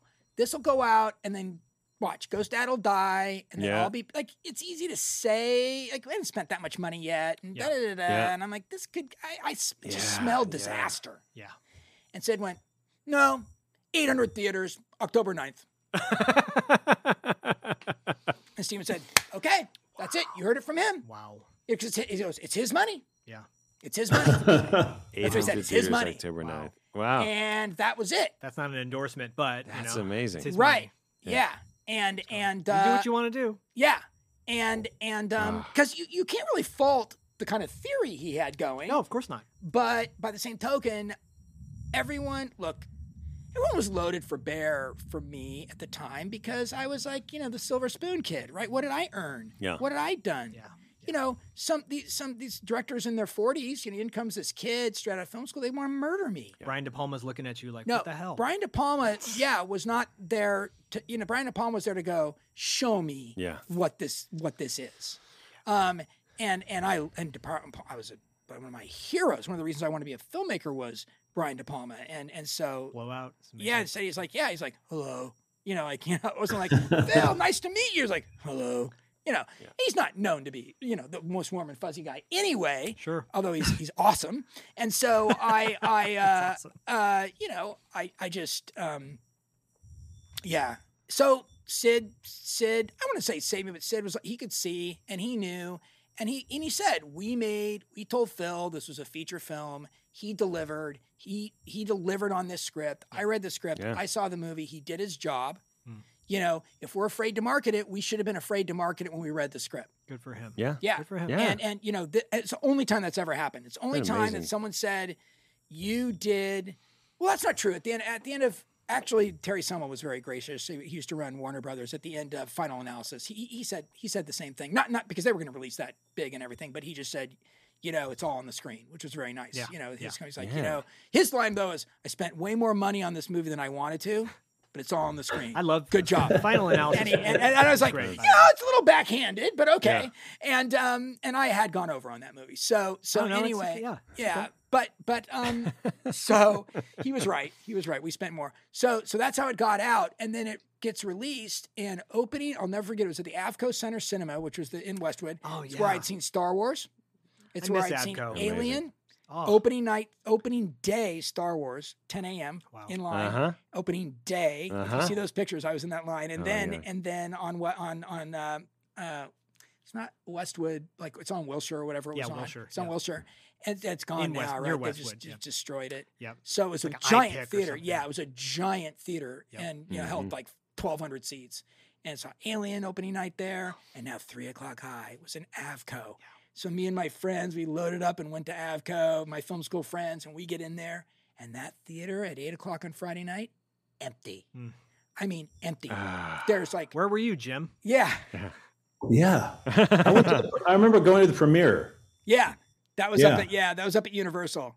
That's right. Yeah, yeah. Oh, And uh, they did have a, a premiere. They did have a little premiere up at Universal, which was nice. And yeah, Sid Sid came through. But when I sat in there and I was empty, it was like, sis- and then I sat back and I went, okay, so they're right. It's a flop, but but I'm in Avco Center Yeah. Cinema watching my movie on a big screen. I mean, that's what it's about, really. Exactly. I'm like, I'm like, home run. You know, what more, right? I mean, the, the dream has been fulfilled. Yes. The dream wasn't and a full house and big grosses. Yeah. although it does benefit your career if you can do that. It does. The, yeah. the, the, the, the dream was to make a film, see it on the silver screen, and it ended up where I had had these seminal experiences of my Yeah. filmmaking, film youth. Yeah. And I was like, this is it, home run. We just enjoyed it. And then on the way out, what I didn't realize in the back, a couple of the producers, executive producers, had been there, and uh, uh, who not, you know, I really didn't know well, Oh my god. and they they just owned the script, and then Steven took it over, and we and we go out front, and they're like. Well, that was a disaster. I'm like, really? no. Really? I don't know. That's pretty cool. I don't know because I was so done. I'm like, I don't Yeah. know about that. That was pretty awesome seeing it on the big screen. They're like, they looked at me like I was insane and wandered off. I in love, but I love your attitude about it. It's such a it's such a healthier way to look at that situation. But I have to ask you really quickly, really quickly. Sure. In the movie, Jerry has his test and he writes the date Mm. down and it says like October twentieth, and then the movie comes out October 9th. It's like right around the same amount of time. That was just coincidence, right? Total coincidence because that's when we were shooting. I think we just used the day we were Mhm. shooting in the fall. I Oh. think we probably used the day we were shooting. Nice. So Yeah. I mean, this this episode when it drops will come out like right before the twentieth. Oh, that's so it's funny. kind of right in there. Yeah, that was uh, Wow. God, you know that detail. I'm pretty sure I just said use the day, use today. You know, 'cause that's when that's when we were shooting. it's been great, man. I love catching up with you, Phil, and uh, and everybody. It's it's great to talk about it. I I gotta go. I gotta. Richard, Richard, it was so great to have you on just just for a little bit, and uh, and w- w- hopefully we can have you in the studio next time. Thank you, Richard. you're the best, That'd Richard. be great. You know, me and Phil will talk about our next movie. Richard, there will Thanks never for calling. yes, there will never be anyone like Buddy Revell. Richard, you made him. All right. And and thank Carrie for us too. I know she's probably sitting next to you. so Yes. Carrie's like, seriously, we need to get some groceries. Get out of the car. You're supposed to be in court an hour ago. Well, yeah, exactly. Your lawyer's been calling. No, no. We need to get bait. We're fishing, right? And, yeah, all Thank you. Richard. Thanks, Thanks, so much for being on the show. Love Okay. seeing you. God bless you guys. All Take care. Richard. What what a guy, right? Yeah, Sorry, I mean, just I mean, you know, I I really quickly, uh, early on when we did the show, when we reached out to him and he he graciously came on, and this is way be- we weren't even doing Zoom at the time. mm, So gr- so nice to have the guy, and he's Yeah. gone out of his way to do stuff for Uh, us for the show. oh, that's, that's just so great. nice, Yeah. and, and his Oh. partner Carrie, she's a sweetheart too. So oh, and and the, and and, it's, and the thing is, is like what i you know, I did a um years ago. I don't know. He, he showed up at uh we down at the, the theater, the Beverly Theater. I want to Okay. say Beverly Cinema. They New- did New Beverly? Yeah, Yeah. they showed Three O'clock High. they showed it at the Aero in Santa Monica as well. oh, really? Yeah. Oh, I didn't with know ten to that. midnight. They did a and fantastic. Oh, okay. The director's always the last one to Yeah, know that's anything news about to the movie. Yeah, I It's had no- amazing. yeah. it was a weird uh, Cinema Void did a uh, the thing for it, but anyways. Yeah, and so they did it, and they had a little Q and A after. And Richard came, and Philip Baker Hall showed up. Wow. Well, Wow. we haven't even gotten to Philip Baker I know, Hall. I'm like, but- yeah. What are you doing here? I mean, I knew he lived in Montrose because I, Okay, I, yeah. I, I- you know, which Not is not far, far. from where I live yeah, in okay. Pasadena. But I, I was like, of all, I mean, this guy's done quite a bit since three o'clock high. Like, I wouldn't think that that's in like Yeah. stands out in his memory of like, oh, I got to go talk about that. And he showed up. I was. I mean, because to Oh, me, that's the guy is just right. I mean, Well, don't ev- even every need to, I Philip- mean, Amazing. what the Philip, hell? uh, every, How did I get him? I don't even to this day. I'm like, Yeah. don't understand it. Every Paul Thomas Anderson movie he's done, Please. he's golden. But you know, yeah, and I know a lot of people love him from uh, Seinfeld, of course. But Of course. But when I first saw when he first popped up in your movie, actually, we were just talking about a made-for-TV movie on our current episode. Is horror, the obscure horror film with Parker Stevenson, a TV movie. Uh-huh. Is house possessed? Oh, It is okay. it is gold. If you want to laugh your ass off, go watch Ah. this. House. yeah, thank the gods that Dustin picked it. But anyways, that was his first movie. Yeah, yeah. Seeing him in your movie and he walks in, it's it's a short scene, two short scenes, Yeah. but owns the screen. He told me that night that you know we, the Seinfeld thing, and he, and he said I used you know that he said I, I Uh-huh. my launching could point see was that. the three o'clock high totally character. can Yeah. see that. Right? Oh, Can you see it's like Of because instead it's like it's the student store now, it's the library guy. Yes, It's yes, you know, he's yeah. investigating silly Yeah. infractions. Yes. Yes. You know, it's like you said, that's the same guy. It's just years later, he's become even more dedicated. you know, he's gone further in his quest. Nice. You know, for the great good. white whale, and in this case, it's Jerry, right? I mean, so another good. Jerry. Another Jerry. Oh, that would have Whoa, been. my oh, God. mind blown. There it is. The universe connects once again. Another Jerry. Yeah. Larry David's coming in. No, I'm That's kidding. right. Yeah. It's like, how dare you insinuate that we? Yeah, Where's my uh, parking validation? Yeah, exactly. perfect. you know, um, yeah, you're like Larry. That was two years ago. You were on the show. I still have the ticket. We've taken up so much of your time, and and we could continue on for another hour easily. Yeah, I know, sorry. like Jim. Before We only start- hit one movie of Phil's, you know. I know. can do it. Well, oh God. I know. Jim. Jim's like, wait, aren't we going to talk about uh, State of Grace at all? No, Or- no, it's, no. It's just today's three o'clock high. Hey, bef- before you totally wind it down, can I say one thing? Please. Please. So, when you were talking about the movie being a failure and all that kind of stuff, it- you know, I, I had the same reaction you did, which was kind of like, ah, damn, ah, shoot. But you know, years go by, and I moved to Portland, uh, where I still am. And one day, speaking of two dollar late fee, I was returning something, probably 95, 96, returning something to Blockbuster. And I walk in, it's a Sunday morning, and I had to get there by 11.30 or something like that. And I, I walk in, it's like 11.29. And I walk in, and 3 o'clock high is playing on the on the monitors. And there's these three guys behind the counter, and they're laughing their asses off. And I and my, it was the opening scene, so my oh, song's playing, Awesome. and I'm like, I don't know why I felt like I just got caught with completely with my pants down. Yeah. Hmm. And I kind of stood there for a second, and you know how like you had to kind of go through the corral, like you had to put mm. the Yeah, yeah, thing yeah. in, and Yeah, you can just turn around and walk the same way. You had to walk Yeah. around the whole, Yes. you know, desk I and everything, Yes. and then go. out- I don't know why that whole walk felt like it took 15 minutes just to get around. And I hear this guy. The guy goes, "You haven't seen this movie before?" The guy goes, "No." He goes, "This is my favorite fucking movie. I love this movie." and there, and I, I suddenly went, "Wow." Wow, that's pretty cool. And then that was around kind of the time email started to get more more popular. And I started to get these random emails from people like, "Are you the guy that did that song for the thing?" I'm like, "Yeah." They were And all then, of from course, Zach, when- by the way. And then uh, you know Is that you, after uh, It was. It was. And then and then all that uh, kind of groovy internet stuff started and then people you know started to contact me and things like that. And it just the movie has this like you said it's it's a it was a strange little moment in time but it's got this legacy that just kind of keeps going on. It's just unbelievable. And and you know you said the thing about Spielberg being one guy that took a chance on you and not to get gushy but you took a chance on me. And everything that's ever happened to me since then has been because of that Oh, you know, no matter what I, no matter what, it, meeting Rick Murata and doing Yeah. music for TVs and fi- uh, TV and film and stuff like that, and then just the cred of having, you know, that.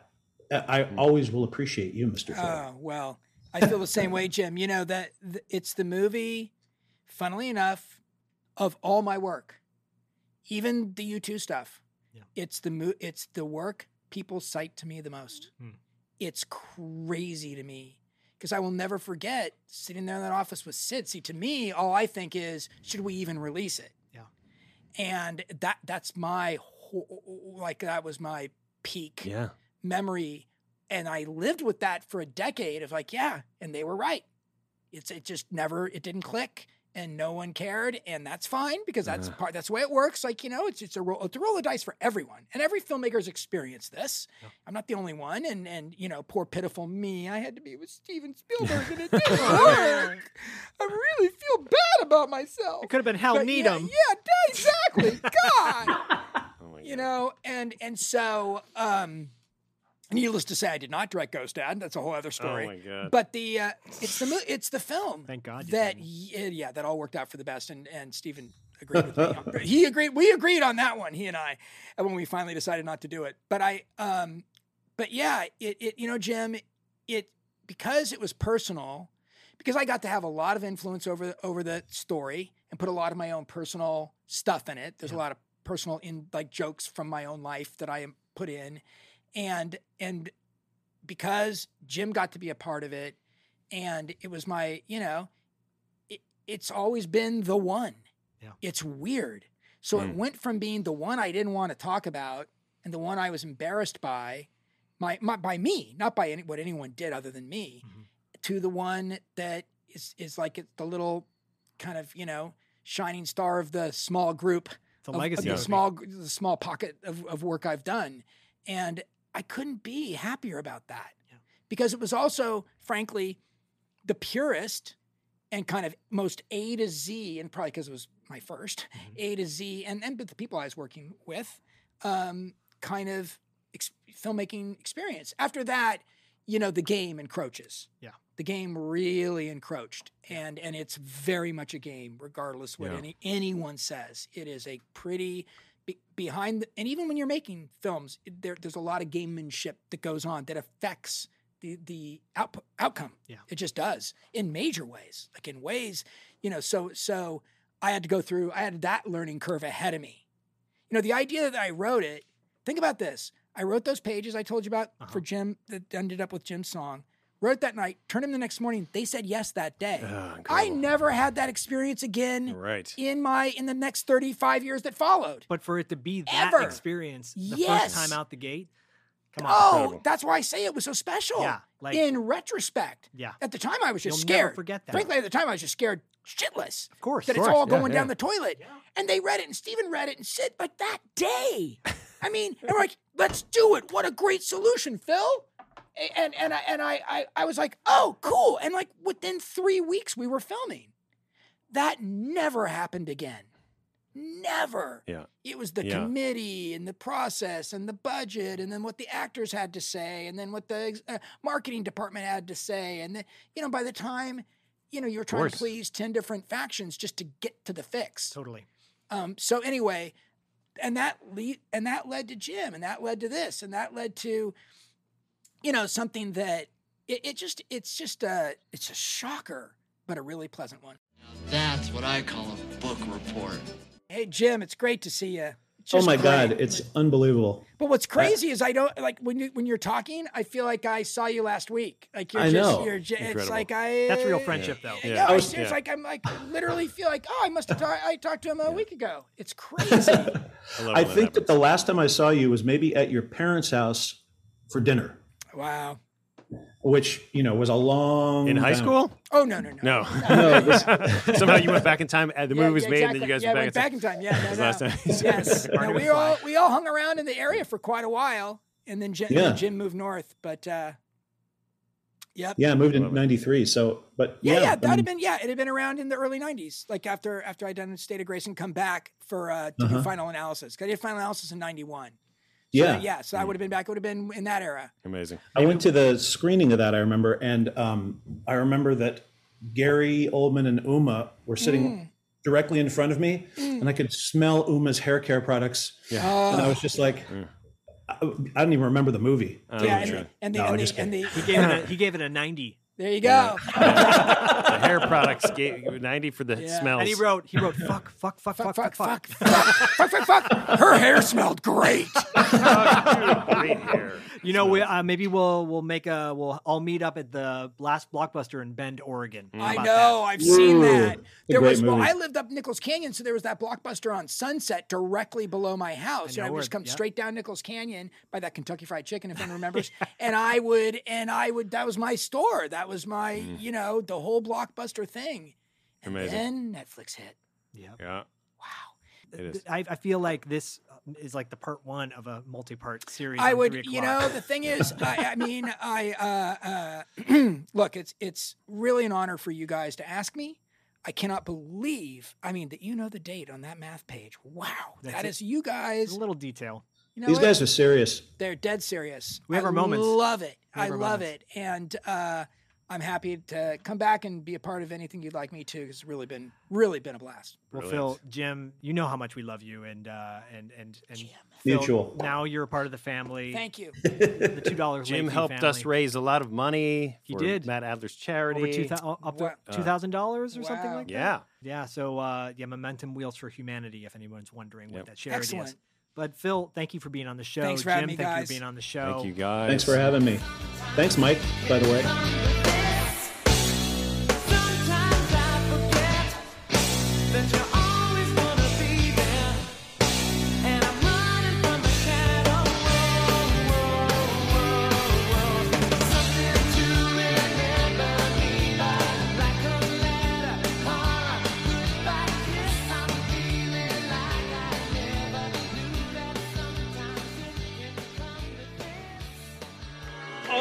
Just wanted to say goodbye and remind you that the good guys always win, even in the 80s.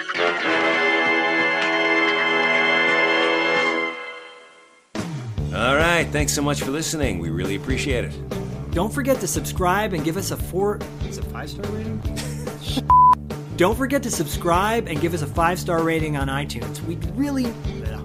Don't forget to subscribe and leave us a five star rating on iTunes. If you listen to us on Spotify, that's great too. And you can find us on the internet. Don't forget to check out our website at $2latefee.com and follow us on Instagram and Facebook at $2 Late Fee Podcast. We'll see you next time. We did it.